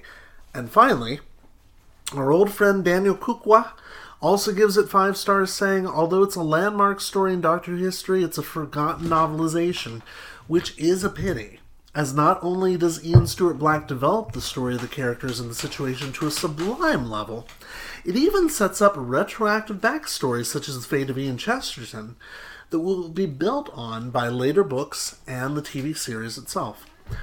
I know. One of the finest of the Target Doctor Who novelizations, engaging, emotional, exciting, even the kitty likes it. Mm-hmm. Even Dodo, the most overlooked of companions, gets proper character development right from page one. I'd say he's rating on the curve there. Yeah, I'd say so. The I curve, mean, curve, whatever. it is Potato, kind of- potato. well, it is kind of hard to do Dodo badly when Dodo's not been ever done well. So, Allison, we're going to start with you. How many stars would you give it? I'm gonna go with 2.5, which once again for me is pretty good. It is. So Indeed. um, I I'm think, shocked. and partly that is I. The last book was more thoughtful and interesting than I expected at the beginning, and then I felt kind of blew it at the end. Mm-hmm. This one, I felt similarly, but basically what I'm faulting him for is not anticipating our actual current issues with AI. Um, 50 and 30 years before they actually happened, and no one else did either, so it's hardly his fault. Exactly. so uh, I think he sets up some really interesting things here, especially to be writing in the 60s and then in the late 80s from the episode and then the, The novelization itself. sure. Over his own previous work, he greatly improves in uh, style in terms of scene setting, even though the, simple, the characterization is simple, it's still quite a bit more relatable and human than before, and he once again has some bigger ideas in there. So even though I'm not sure he's always successful with the big ideas at the end, it's all, you know, like I said, just kind of plot machinations. He sets up some really interesting stuff, and obviously we found a lot of interesting resonant stuff in there to talk about that continues to this day. Okay, 2.75. Dalton? Uh, I'm gonna go with four. Four stars. He's the nice one, don't I'm. A, I mean, I'm. I. I'm an. I'm an easy, uh, easygoing reader. He's a Um, peaceful, easy I was reader. wondering where that was. He won't let up. you down. I wasn't just gonna leave it with "I am easy." Um, It's a whole different podcast. Anyway, totally Different Um, rating. No, t- I I really enjoyed this one. Like like I said the the start, it, from from the get go, this just like dropped me into this world, and um, yeah, I like to see where uh, where it went. Um, you and I were talking a little bit ago before we started recording. Um, initially, at, I thought this was leading towards the Cybermen, Right. um, which I I didn't even bring up in the prior discussion. Um, so it feels like this is like a little bit of a germination period. Like this is like the beginnings of that. Yeah. Kind of how before, um, I don't even remember which story it was, but there was another like. This is the beginning of the idea. I think it was when we were talking about the doctor's uh, regeneration process. Right, right. The savages. Well, Yeah. dealing with technology, not technology, not just in a gee whiz, isn't it cool kind of way, but more the social long term implications of it. Yeah, and, and, and kind of the, the More ideas of how uh, humans interact with technology and technology ends up taking over humanity. Mm-hmm. Um, yeah, I I, uh, I really I really enjoyed it. I um, I hope that that Ben and uh, Polly are a little more fleshed out than some of the the recent. Uh,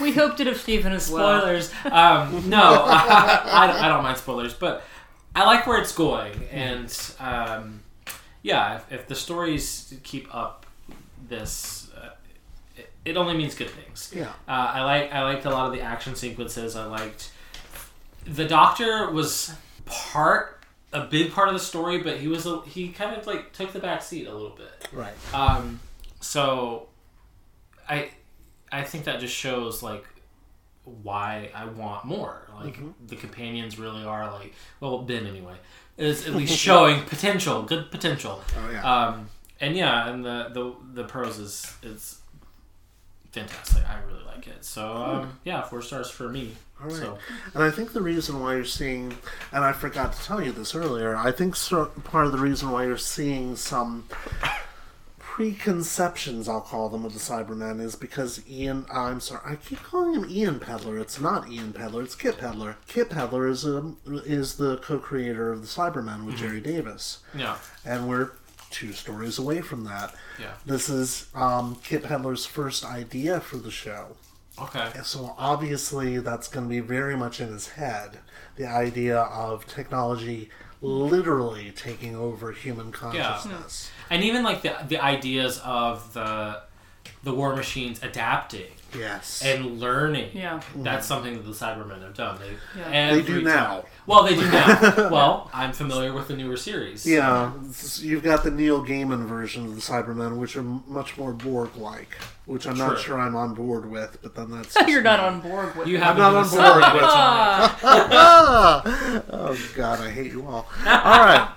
As for me, as for me, I'm giving this a 3.75 because, as I said last time, um, I was pleasantly surprised with this. I didn't remember liking this book nearly as much the first time. I'm not even sure that I read it the first time it came out. It would have been 88 or 89, so I was on my way to college and I wasn't buying the books by that point. Uh, this would have been something I bought later. So I'm not sure I've ever read this book before now. I don't have a good, a clear memory. Yeah, it is. And it's, I don't have a clear memory of doing it. And it was a pleasant surprise, whereas I remembered quite clearly disliking reading Savages as a 16 year old. And I'm sure that colors part of it. But the prose is astonishing and something we haven't talked about the sense of London as a place, the sense of London as a focus point in time. Lovely. London 1966 is as much a character in this book as anything Yeah. else, and that's true in the televised version too. And not just a series of greatest hit cliches either. It feels Not quite at all. effervescent. because they're not far enough removed from their own time to be able to generate Right. those greatest hits yet. You would need a span of at least a couple years or so. You can't really do I love the 80s when you're still in the 80s. Right. And honestly, he's kind of doing it. I in fact I looked up some of the places that he was talking about, and he was talking about Carnaby Street. That's not mentioned in the original. Dodo doesn't know what it is. The doctor does, and I looked it up, and it's fascinating, uh, folks. If you look on Wikipedia about Carnaby Street, the history there, but it does mean that the references in the book are just kind of weird. But Dodo has this reaction to a new generation taking over London. And that sounds more like the reaction of an older writer like Black Yeah. than a young woman from that same time period. Yeah, Covent Garden Yes. was the place I've heard of. I'm not familiar with, but I know the name. Yes. And this whole thing about the post office tower. Yeah. The post office tower in 1966 had this kind of just amazing rush of iconic feel about it. The same way that the um the Chicago Bean to some degree when it was first made, um, the Millennium Dome when it was made in London, even though it doesn't exist anymore. Um, all of those things. It was the wave of the future. Instant sensation. Instant sensation. And Sears Tower was as soon as Sears. Tower, exactly. It had that feeling about it that this is humanity at its peak. That technology is bringing us here. Of course, every once in a while you get weird things such as um, they do say where the um, the Inferno Club is. They don't do that on screen, but I looked it up. Let me see if I can find it real quick. Where the hell is it? Uh, it is on a particular street, which now is nothing but like fast food places. and it's just kind of hilarious. And you think, well, probably in hmm. 1988 it could still be thought of as a place where this hmm. hip now place called the Inferno, Yeah. run by weirdly enough a teenage girl. I thought that was the most extraordinary sci-fi part of the book. Something about her having a legit business license. I'm like, can you be not old enough to drink, vote, or enlist and get a business license? Apparently, you Apparently, can. Yes. So yeah, but all of this, it's interesting to find so much world building in a Doctor Who book, and that world turn, turns out to be ours. Yeah. Hmm. You rarely get that in a Doctor Who book, so I'm vastly impressed by this. So yeah, not quite yet. What? not quite yet. We're not quite there yet. as far as what? As far as being enslaved to the machines. Well, no, no, no, no, no. I didn't mean that part. No, but I didn't mean that. London. Oh, yeah, Yeah, sorry. London. Sorry, I went straight for the darkness. Ah, yes, this is what I have to deal with. All right, so thank you guys. I've got a, a last closing quote here. Oh, do you? Okay. A light blazed from the computer. A new sound emanated from within. A high pitched whine, which was soft at first but rapidly increased in intensity.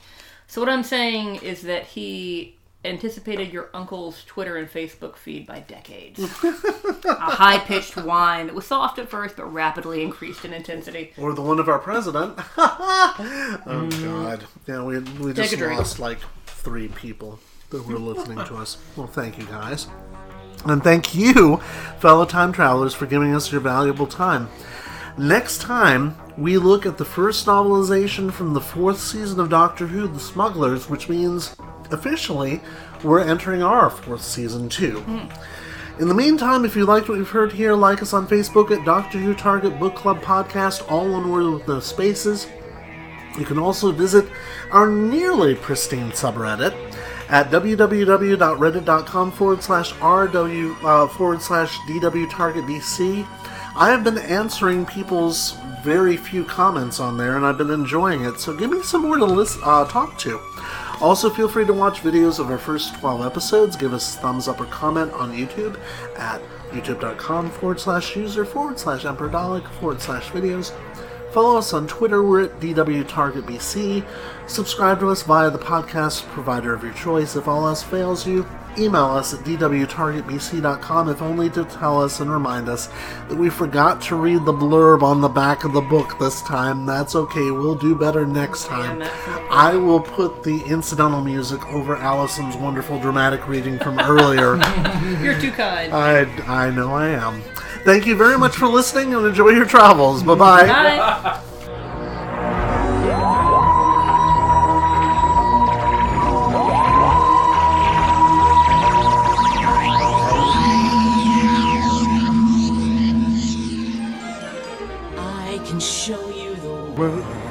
Well, through space and time. Come again, Doctor. Uh, what? Oh, nothing, mind boy, nothing.